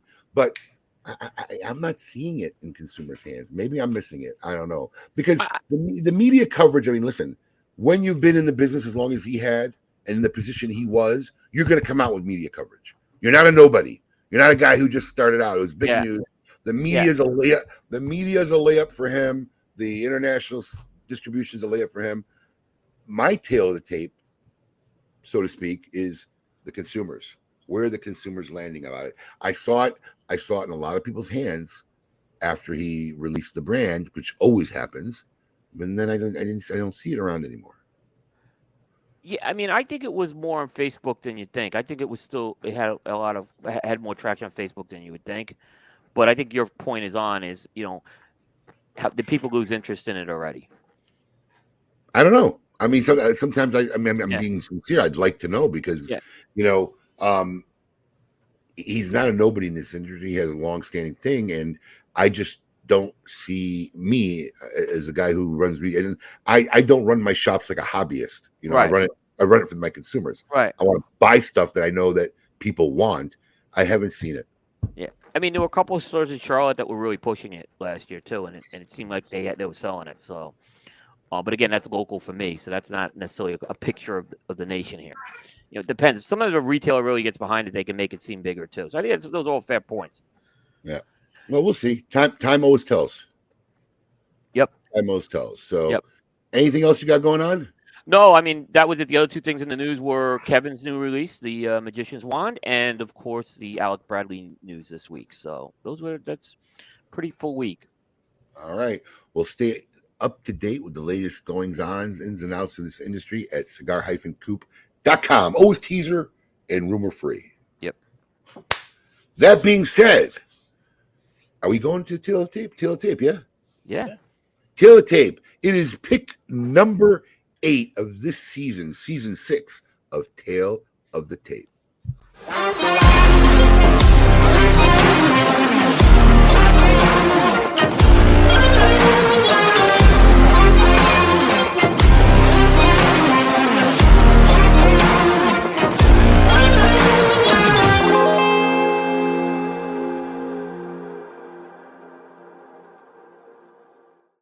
God, Coop and I look so weird in that. I know. I was like, maybe an improvement. We, we look really, really weird.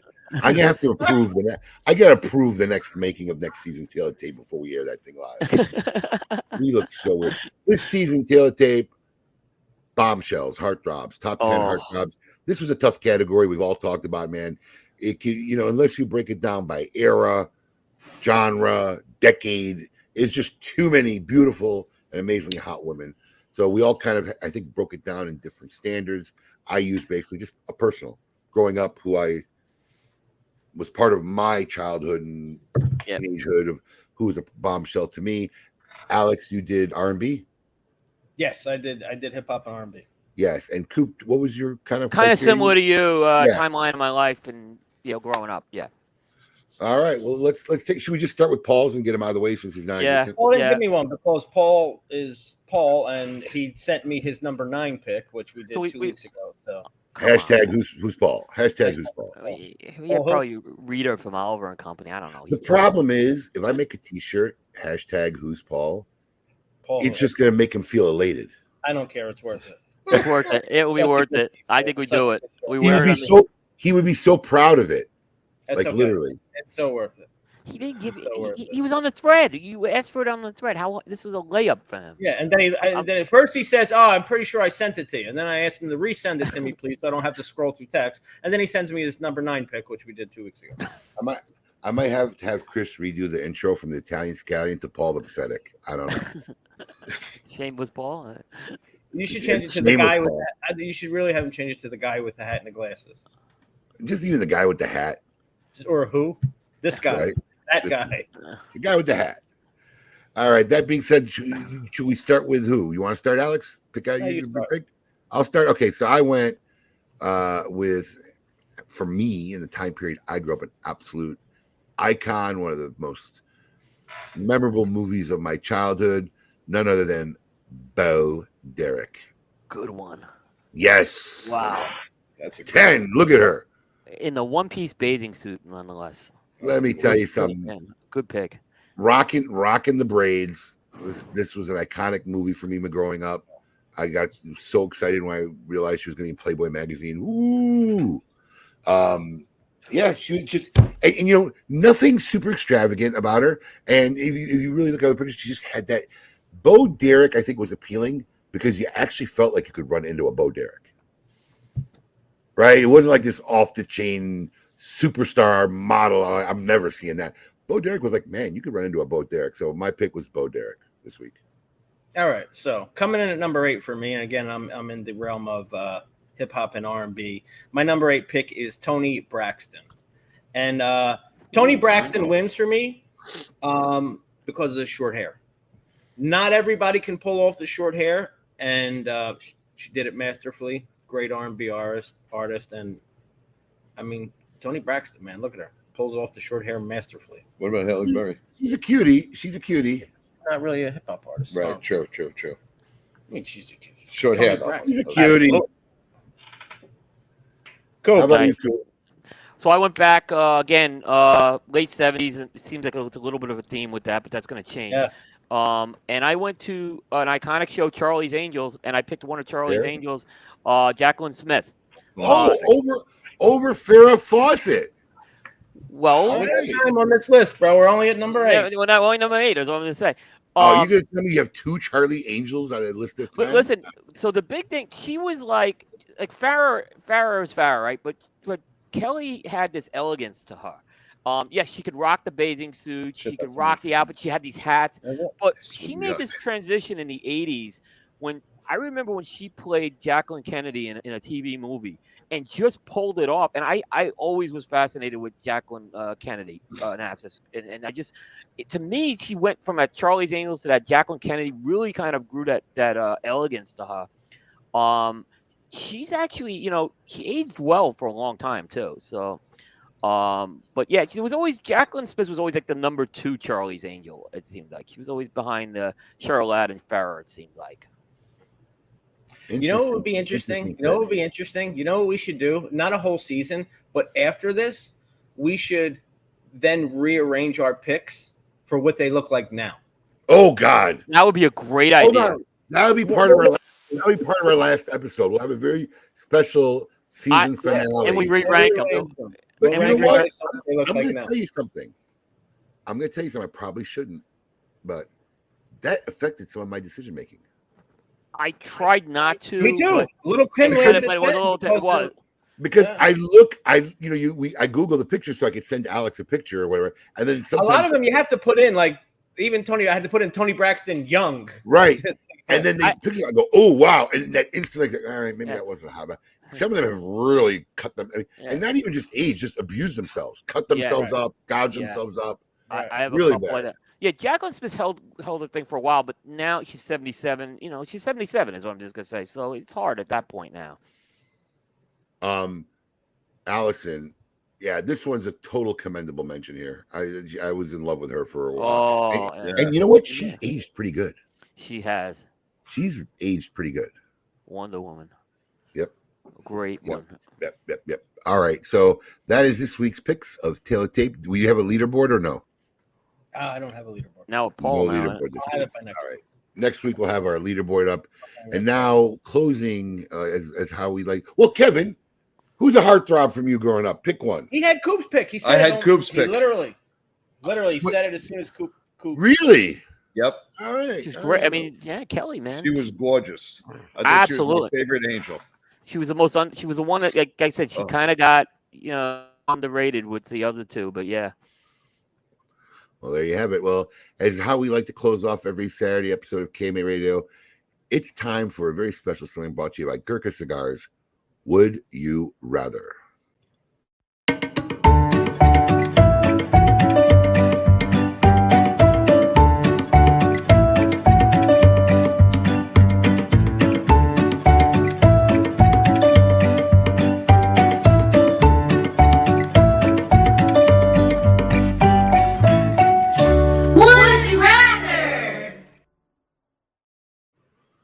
All right. In in honor of the Alec Bradley sale this week, I have a very interesting question for all three of you. Interested to see how you guys respond. Anybody would like to volunteer to go first? I'll go first. All right. Well, you're a little older. You may skew this question, but here we go. Would you rather have a hundred million dollars, but have to work forty hours a week the rest of your life? All right, well, let's not say rest of your life till eighty. We can make it to eighty. With with with four weeks vacation, you know, weekends off, normal thing. Or would you just try to have fifty thousand dollars a, a, a year for the rest of your life? one hundred million dollars. And work forty hours a week. Oh, one hundred million dollars and, for, and work You have to hours. work a full-time schedule until you're eighty. No, I'd rather take the other one. fifty thousand dollars a year? Yep. But you get four weeks vacation. But you're saying when you're eighty years old, you're saying right now. No, you get the money now. Oh, I'll take the hundred million. Yeah, and take the full. But, but you have to work a full time schedule till you're eighty. That's fine. Alex, I'm taking the hundred million. Um, I can't pay my rent on fifty thousand dollars a year. and I but, mean, but forever. I understand that, and also. I've I've streamlined leaving something to my children that quickly. Yeah, I, I should I should have made the second number a little higher. That's maybe what I was that's, that's, yeah. I've maybe streamlined. I think I, I've streamlined my. Does it change for a hundred thousand a year? A hundred thousand a year. Have to work till I'm eighty. No, hundred thousand a year. You can do whatever you want. You can get it. Hundred thousand a year. You can get it. Do whatever you want. Retire whenever you want. No, this is see. The or you get a hundred million now, but got to work a full work week until you're eighty. All right, so so look, let's let's do the math. one hundred thousand dollars a year for forty years. Yes, that's fine. Is what, four million dollars? Yeah. So I'd be shortchanging myself. I understand, but you're not committed to work a full-time job until you basically die. Yeah, still. one hundred thousand dollars a year is not passing anything on to my kids. Coop? I'll take in the one hundred million dollars. Um Dang. Yeah, even though I, yeah, and it's a lot what Alex said too. Yeah, when you were eighty, you were getting. Yeah, I, I just, you know, it's a hundred million, a hundred million dollars. I mean, a hundred thousand is. But you basically is, never get to retire. You know, I, I don't. It, it, it's kind of funny with my thing right now. I don't know like, if I retire from my day job and I do Cigar Coop. I mean, so it's yeah. Like, see, that's that's the other thing, Abe. You probably should have like specified like a hundred million, but you got to work in a warehouse for the next. You know, yeah. So you're eighty or something. You yeah. know, you got to go. And then it would change it. It would change it. Yeah. Right. Right. I mean, I mean, yes, but if, if one hundred million dollars is one hundred million dollars, I know my family's going to be secure after that. Right. And I don't know if I'll live to eighty, so, you know. That's true, too. Yeah. All right. I overshot that one. Not, not my best. It was, it was a good one. No, it was good. It was fine. Yeah, I was trying to think of something to work with the Alec Bradley sale. Yeah. Uh, yeah. Maybe I should have made like fifty yeah. million, two hundred thousand. Yeah. Anyways, that caps this week's episode of K M A Talk Radio. Kevin, thank you for joining us. Thank we you, appreciate Kevin. it. Uh, congratulations to our raffle winners. Thank you to all the people who helped support the Boys and Girls Club of Broward County. Um, all our fans out there, we hope we entertained you, made you laugh, chuck a little bit. And um, we have one more show next week, and then we're going to be off for the Great Smoke. So you'll still have something to watch on Saturday. But uh, otherwise, everybody have a great weekend, and we'll catch you. What, did I miss something? No, it's just, uh, no, I'm just thinking.